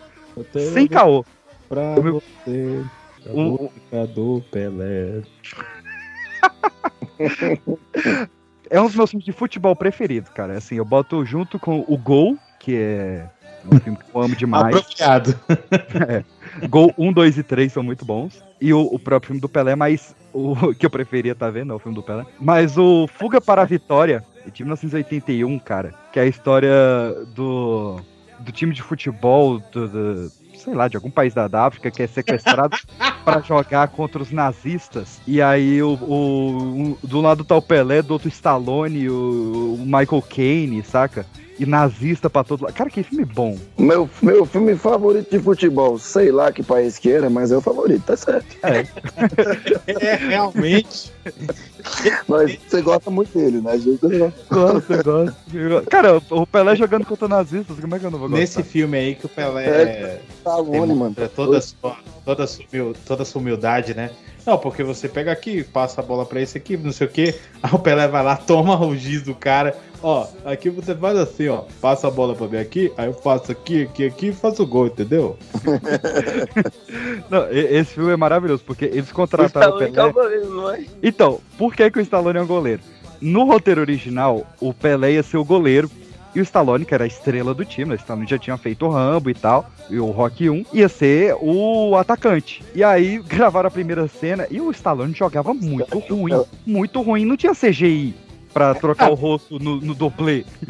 Então, ele falou, véi, é impossível. Stallone vai pro gol e o Pelé vai pra linha. Aí o Pelé, entenda, né? É o mais normal. Aí o Stallone, não, se tu é bom mesmo, chuta, mas chuta de verdade que eu vou tentar agarrar um gol seu. Isso fora do filme, sem câmera nem nada. O Pelé chut- diz ele que ele chutou mais ou menos forte. Stallone pulou, defendeu e ele quebrou o taço, o rádio e três dedos. É. Teve cinco fraturas na mão. Mas pelo menos a televisão sai inteira, né? Não, o Pe- o Pelé pescava bem, pescava. É pescador, vai pro inferno. Não, mas não é o Pelé que conta essa história. Quem conta essa Quem? história é o, o- o John Hurts, que é o diretor do filme. Nem fudendo também, pescador muito. Pescador muito, nem fudendo. Agora pronto, o Pelé não pode ter quebrado a mão do Stallone, não. Não, não, não pode. Nem Pode, eu fudendo. vou te mandar a matéria. Cara, se, se eu quebrei o pé do coleguinha jogando futebol, aliás, eu tenho. Não, beleza, tu quebrou eu como? esqueci, eu esque- eu esqueci seu nome. Esqueci seu nome, mas desculpa se você estiver ouvindo aí. Danilo, Danilo desculpa, mano. Danilo, Danilo. É, mas eu, eu É, Danilo, a gente tava jogando, eu tava de atacante, ele tava no gol. E aí eu meti aquela bicuda com força. Gente, eu sou ruim, sempre fui, continuo sendo e sempre serei. E aí defendeu, obviamente, mas a bola ficou entre nós dois. Aí nós dois corremos pra pegar e o Satanás deu aquela sopradinha, a bola foi pro lado. Meu pé não encontrou a bola, encontrou o pé dele. Ô, que Olha aí. Você Ô, tá vendo que você encontrou com ele. O Pelé quebrou em cinco lugares diferentes, chutando a bola. Ô, Não, ô, Jair, mas se você, se você não sabe cair direito, velho, você, se machuca muito pesado, velho. Ô, Jairo, Tá, você sabe que eu, eu já fui centroavante, né? Foi onde, Peixe? Centroavante. Eu era camisa 9 do Main Black Futebol Clube. Olha aí, cara. ca- Tem a camisa até hoje. Eu tive a grande, eu tive a grande prazer, o grande prazer da minha vida de jogar bola com você, Peixe. É, não, mas eu era um rapaz novo. Isso a gente Você tá que viu- falando. Rapaz, não, tem 24 anos. O primeiro que eu O mais novo 26, daqui. i- Isso a gente tá falando de 30 quilos atrás. Ah, Aí- tá. Não, eu, essa, essa minha história aí também tinha uns 80 quilos eu, atrás. eu, em momento algum, eu falei que eu jogava bem. É porque o nosso time era muito ruim. Imagina, bateu o seu nome. É, eu era o 9, eu tenho a camisa até hoje aqui. Meu nome era Moica na época. Porque eu, porque eu jogava, porque eu jogava de moicano. E aí, eu- e aí uma vez no, no, no campo lá do, do recanto, no campo sintético, eu, muito viciado em, em futebol na época, eu, eu tava querendo fazer umas jogadas que eu via na TV. Aí eu falei, eu vou tentar esse tal de peixinho aí. Achei legal, essa história de dar peixinho. Ah, pa- no- parabéns. E aí, Tanta coisa, pro- tanta jogada pro cara tentar, que ele nunca tentou. vou- Vou pegar essa aqui que a pessoa mergulha no chão. Então, e um amigo meu, Matheus Lucas, que pode estar ouvindo aí, porque ele gosta dos episódios de esporte, ele pode confirmar essa história. Ele gostava muito de um goleiro chamado Iguita, que dava aquele golpe Ah, escorpião. Só que ao invés, ao invés do- dele fazer tal qual o Iguita que fazia pra defender, ele fazia pra atacar. E ele tentou fazer o golpe do escorpião enquanto eu tentei fazer o peixinho. E não tinha uma bola entre nós dois. Então eu tomei dois tornozelos na cara ao mesmo tempo. Ai, mano, que loucura. E eu até Parabéns, hoje. cara, parabéns. Até hoje eu sinto um ossinho meio trincado aqui. Eu sei que pra bot- botar esse nariz no lugar não foi fácil, não. O máximo que eu consegui jogando bola foi três ligamentos rompidos sozinho. De resto, só isso. Não, eu, eu- eu só tive isso do, do nariz na minha. Eu, eu e Pelé tivemos uma carreira muito curta, né? Eu acho que a única coisa que eu eu tive foi puxar todo dele, só uma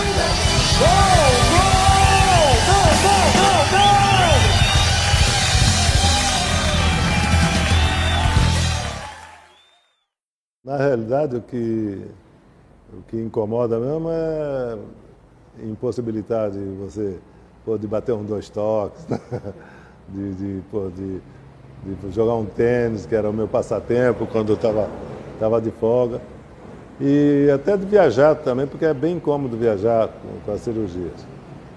Para quem não está muito ao par, mas eu já falei algumas vezes, eu joguei 30 anos, né? 25 anos no Santos, mais 5 anos lá no Corvo, e nunca fiquei no banco como eu fiquei agora, quase um ano e meio que eu estou no banco. Na parte religiosa, graças a Deus, eu sempre tive muita, muita, muito apoio familiar, muita força. É claro que eu tem, tem, tem momentos que eu, poxa, eu fico meio ah, chateado, abatido, porque eu, eu- quero fazer alguma coisa, tomar alguma decisão, por causa das condições físicas não dá, né? Como eu falei, eu joguei 30 anos, graças a Deus, a minha carreira não tive nenhum problema. Só depois que eu, que eu parei de jogar que eu tive esse, esses problemas.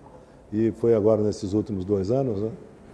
Mas eh, foi realmente uma, uma aprovação. Estava falando para para minha família, vamos continuar rezando, vamos ficar orando bastante, porque eu, eu ainda estou de pé. Quando a gente viajava, pô, os, os jogadores iam rezando, orando, eu, pô, eu tirava uma sarro, falei, pô, você acha que Deus vai, vai livrar alguém? Se ele quiser, se quiser, se tiver que morrer, você vai estar na sua casa, dormindo lá com a sua família, você vai morrer, pô.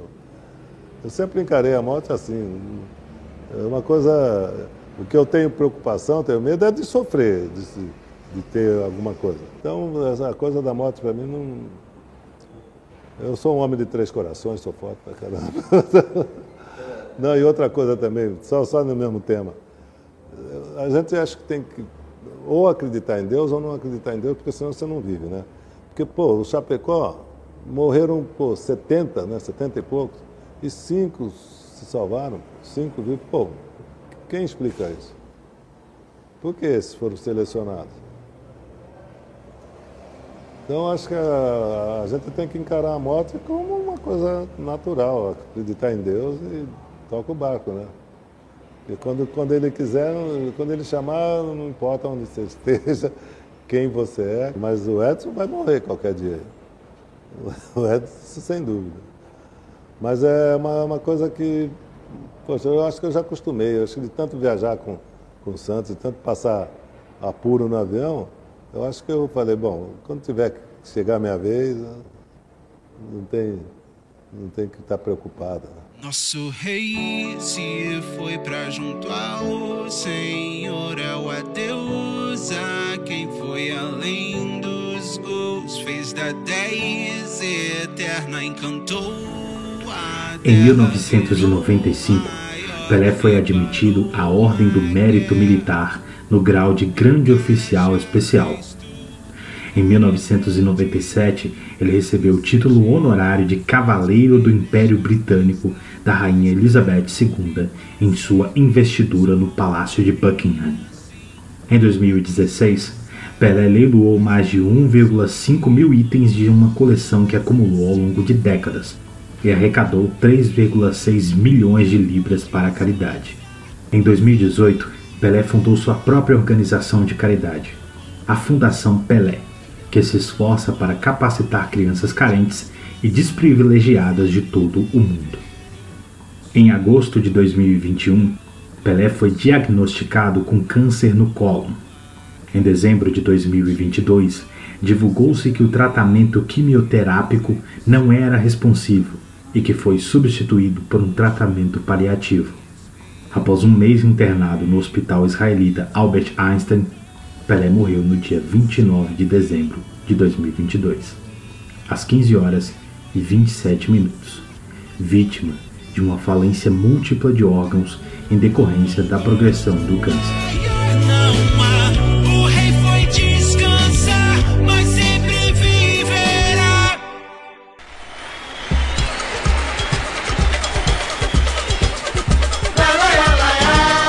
Em 1977, o Pelé teve o seu rim removido. Não sei porquê, só tem isso aqui na minha pauta. O Pelé Ah, teve o rim não tava, removido. bom, tava, não tava bom, tava rindo, né? Tava rim. Caralho. Caralho. Em novembro de. Eu vou passar. Em novembro de 2012, ele teve uma operação no quadril. Em 2016, ele teve. Ele reparou um erro médico nessa cirurgia de 2012. Teve que fazer outra cirurgia corretiva. E que causou uma terceira cirurgia em 2017. Acho que ele tinha que trocar de médico. Aí, aí pediu música no Fantástico. E aí, em 2017, ele, ele apareceu de cadeira de rodas pela primeira vez, né? No, no sorteio da Copa de 2018, lá em Moscou, que é onde tem as fotos famosas, né? Dele, do Maradona beijando a cabeça dele. Ele sentou do lado do Putin, aquela, aquela farra. Um mês depois do sorteio da, da Copa, ele foi levado pro hospital com a saúde, né, já nas últimas, assim. E ele acaba não participando da Copa de 2018, a primeira desde 1958 que ele não tá no, nos bastidores ali. Vai lembrar que o Pelé, quem estava abraçado com o Galvão no grito do Etetra, né? Então, assim, ele Uhum. sempre esteve ali presente nas Copas. A de 2018 é a primeira que ele não participa. E quando dá fevereiro de 2020, o Edinho, o filho dele, fala que ele não quer mais aparecer em público porque ele tem vergonha de aparecer andando com andador ou cadeira de rodas tal. Sai o documentário dele em 2021 pela Netflix com ele andando com a ajuda do andador, bastante debilitado, até que né, veio a notícia do câncer de cólon e ele nos deixa no dia 29 de dezembro de 2022, tanto é que a gente soltou o nosso episódio de retrospectiva no dia 28 e não comentamos, né? A gente deixou para comentar a parte agora já com basicamente um mês desde o do falecimento. Teve treta pra caramba, porque acho que não vale a pena entrar aqui. É... A gente tá Não, falando. A gente tá falando da pessoa jurídica aqui, né? Do, do jogador de futebol Pelé, não exatamente do Edson Areto do Nascimento, que teve todas as suas polêmicas, dentro, fora do campo e até depois de morto. Né? Mas acho que vale aqui esta homenagem, claro. Vão haver outras, né? Já estão cobrando que a gente faça um dia do Senna, eu acho justíssimo que a gente faça de vários outros jogadores também, de vários outros esportes. A gente conta aí com o apoio de vocês nessa singela homenagem nossa ao rei do futebol. E eu deixei para vocês as declarações finais também. Quem começa? Quem pergunta? Opa! a bola veio quicando, pai, veio o Pelé, bateu de bicicleta, é gol. Pois é, velho, então, eu sou muito fã do Pelé jogador, saca? Tipo assim, ele é, velho, que não falei no início da minha frase, velho, o bicho é, é significado, exemplo de excelência, de perfeição, velho. É o Pelé né, nessa questão do- das quatro linhas. Velho, o bicho foi o cara que conseguiu, sendo num país sul-americano, Brasil, colonizado, sendo uma pessoa preta e conseguiu, tipo, quebrar o racismo, né? Teve uma declaração de um, de um cônsul do Senegal, do, do Senegal, do Senegal Costa do Marfim, não lembro o país agora, que me marcou muito, velho, que ele falou que se não fosse o Pelé, o racismo ia ser muito maior do que é hoje, saca? Se hoje em dia esse tema é tão foda, imagina se não tivesse é, se existido o Pelé, saca? O Pelé é, é referência de excelência. Pelé é muito foda, velho, saca? Tipo, sempre que alguém compara com o Pelé, tipo, ah, o Pelé do automobilismo, o Pelé do basquete, o Pelé disso, o Pelé daquilo, velho.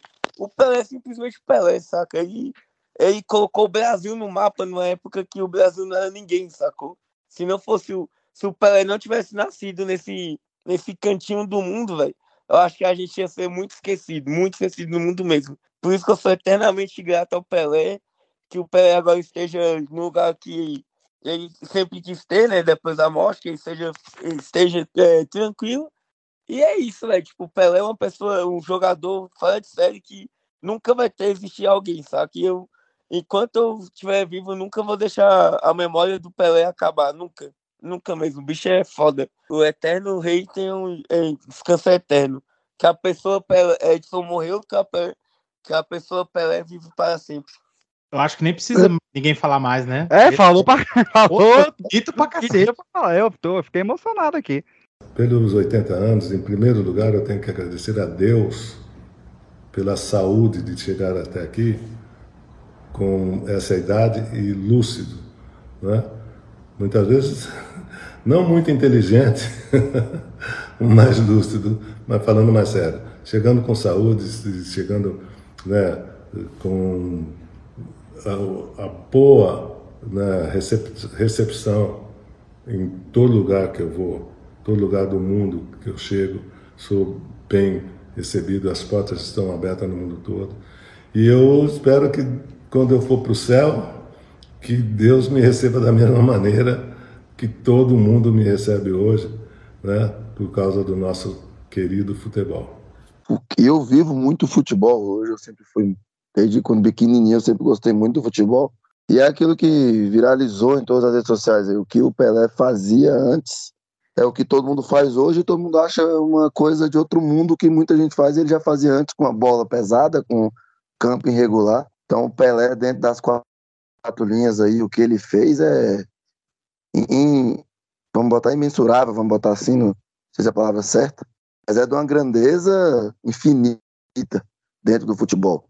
Futebol, futebol em si deve muito ao Pelé quanto ao que ele fez. E a história dele dentro do campo é, é extraordinária, é extraordinária. É, o pessoal tem muita coisa que muita gente fala, ah, mas o, a época que o Pelé jogava era muito com pedreiro, era nego que batia, batia massa num dia e ia jogar Ufa, de novo. Ufa! Calma, gente, calma. Que batia massa num dia e ia jogar de novo. Pô, mas tinha muito nego bom pra caramba, e mesmo assim ele se sobressaía sobre esses nego bom pra caramba. Que era pouco pedreiro, bicho. Essa de que, velho, essa de que só tinha pedreiro na época do Pelé é uma das maiores maluquices que eu Não, já é, ouvi. é modo de falar, né? falar, né? Porque nego fala Não, que- mas, porque, mas, mas gente fala sério isso aí. Caramba. É, não, mas eu, eu escuto muito nego falando que, ah, nego era pé duro, não sei o que. Pô, mas era muito todo mundo pé duro, vamos botar assim então. Porque o Pelé também não era. Era vinha também de uma família bem humilde e tudo mais, e teve que, que se virar para jogar bola. Então ele, era, ele se sobressaía sobre esses, pé duros, em aspas, né? E conseguia ser o diferente no meio de todos os grandes também, que ele jogou do lado de muita gente grande. E ele se sobressaiu sobre todos eles. A história Pelé, entre as quatro linhas, vai ser. Não vai se apagar nunca, nem com a morte dele, nem com, com nada. Sempre vai ser lembrado do futebol, vai ser lembrado do nome do Pelé. O, o Pelé, né, meu? O Pelé, tipo, é o, o, é o ícone máximo do maior esporte do mundial, sacou? Nenhum esporte vai chegar no nível do futebol. E ele é o ícone do futebol, sacou?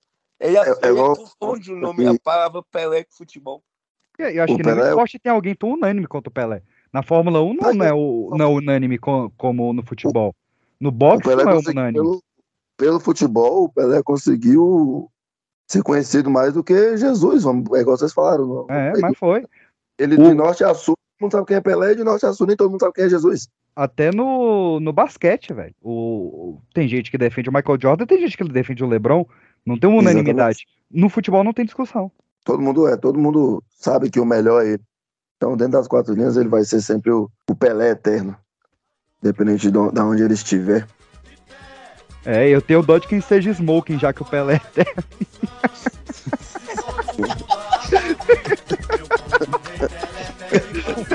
Ai, Ai, velho. Mas essa me pegou prevenido. Eu nunca tinha pensado nisso aí, que velho. Ah. Não, ainda bem que ele soltou essa depois da fala do Rafael, né? Porque se fosse depois da fala do Kelão, ia foder o programa. O cara falou mó bonito e tal, aí do nada ele solta essa, fudeu, mano. Olé, obrigado, Pelé. Todo mundo sambando com a bola no pé. Obrigado, Pelé. Olé, obrigado, Pelé. Olé, obrigado, Pelé.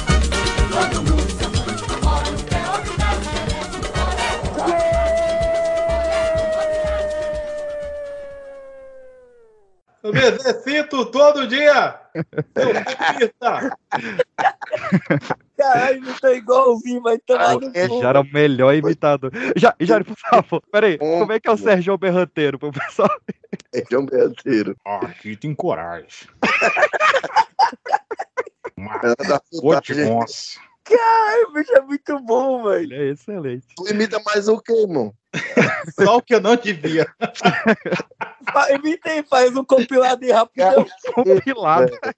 Puta que pariu. Você vai ter que imitar o Galvão o episódio inteiro. Faz um stand-up aí de imitação. Começa aí, vai. Ah, é. Cara, eu Não, tenho, eu tenho uma mania horrível. Eu tenho uma mania horrível. Eu e um amigo meu, que a gente, ah, quando a gente trabalhava junto, a gente tinha a mania desgraçada de ficar imitando pessoas do nosso convívio, cara. E aí, em casa, tá ligado? Em casa. E aí era foda que às vezes a gente encontrava essas pessoas juntos, né? E a gente ficava aquela coisa, né? A tensão do caralho, todo mundo, tudo, sabe, travado, porque não pode rir, né, velho? Ó, eu acho que vai ser só nós, né? Que o Marcel te- apresentou um atestado de óbito da família. E o Luiz, um pior ainda, né? Que é ter que sair com, com a esposa e o filho. Então. Vai pra puta que pariu. Cara, PX, é muito bom, porque. É melhor ter um parente morto do que ser casado. e ter- Caralho. É melhor ter Essa Não, e o cara eu fala, tem um atestado de óbito como se fosse assim, pô, ele pegou uma gripe, não vai poder comparecer hoje.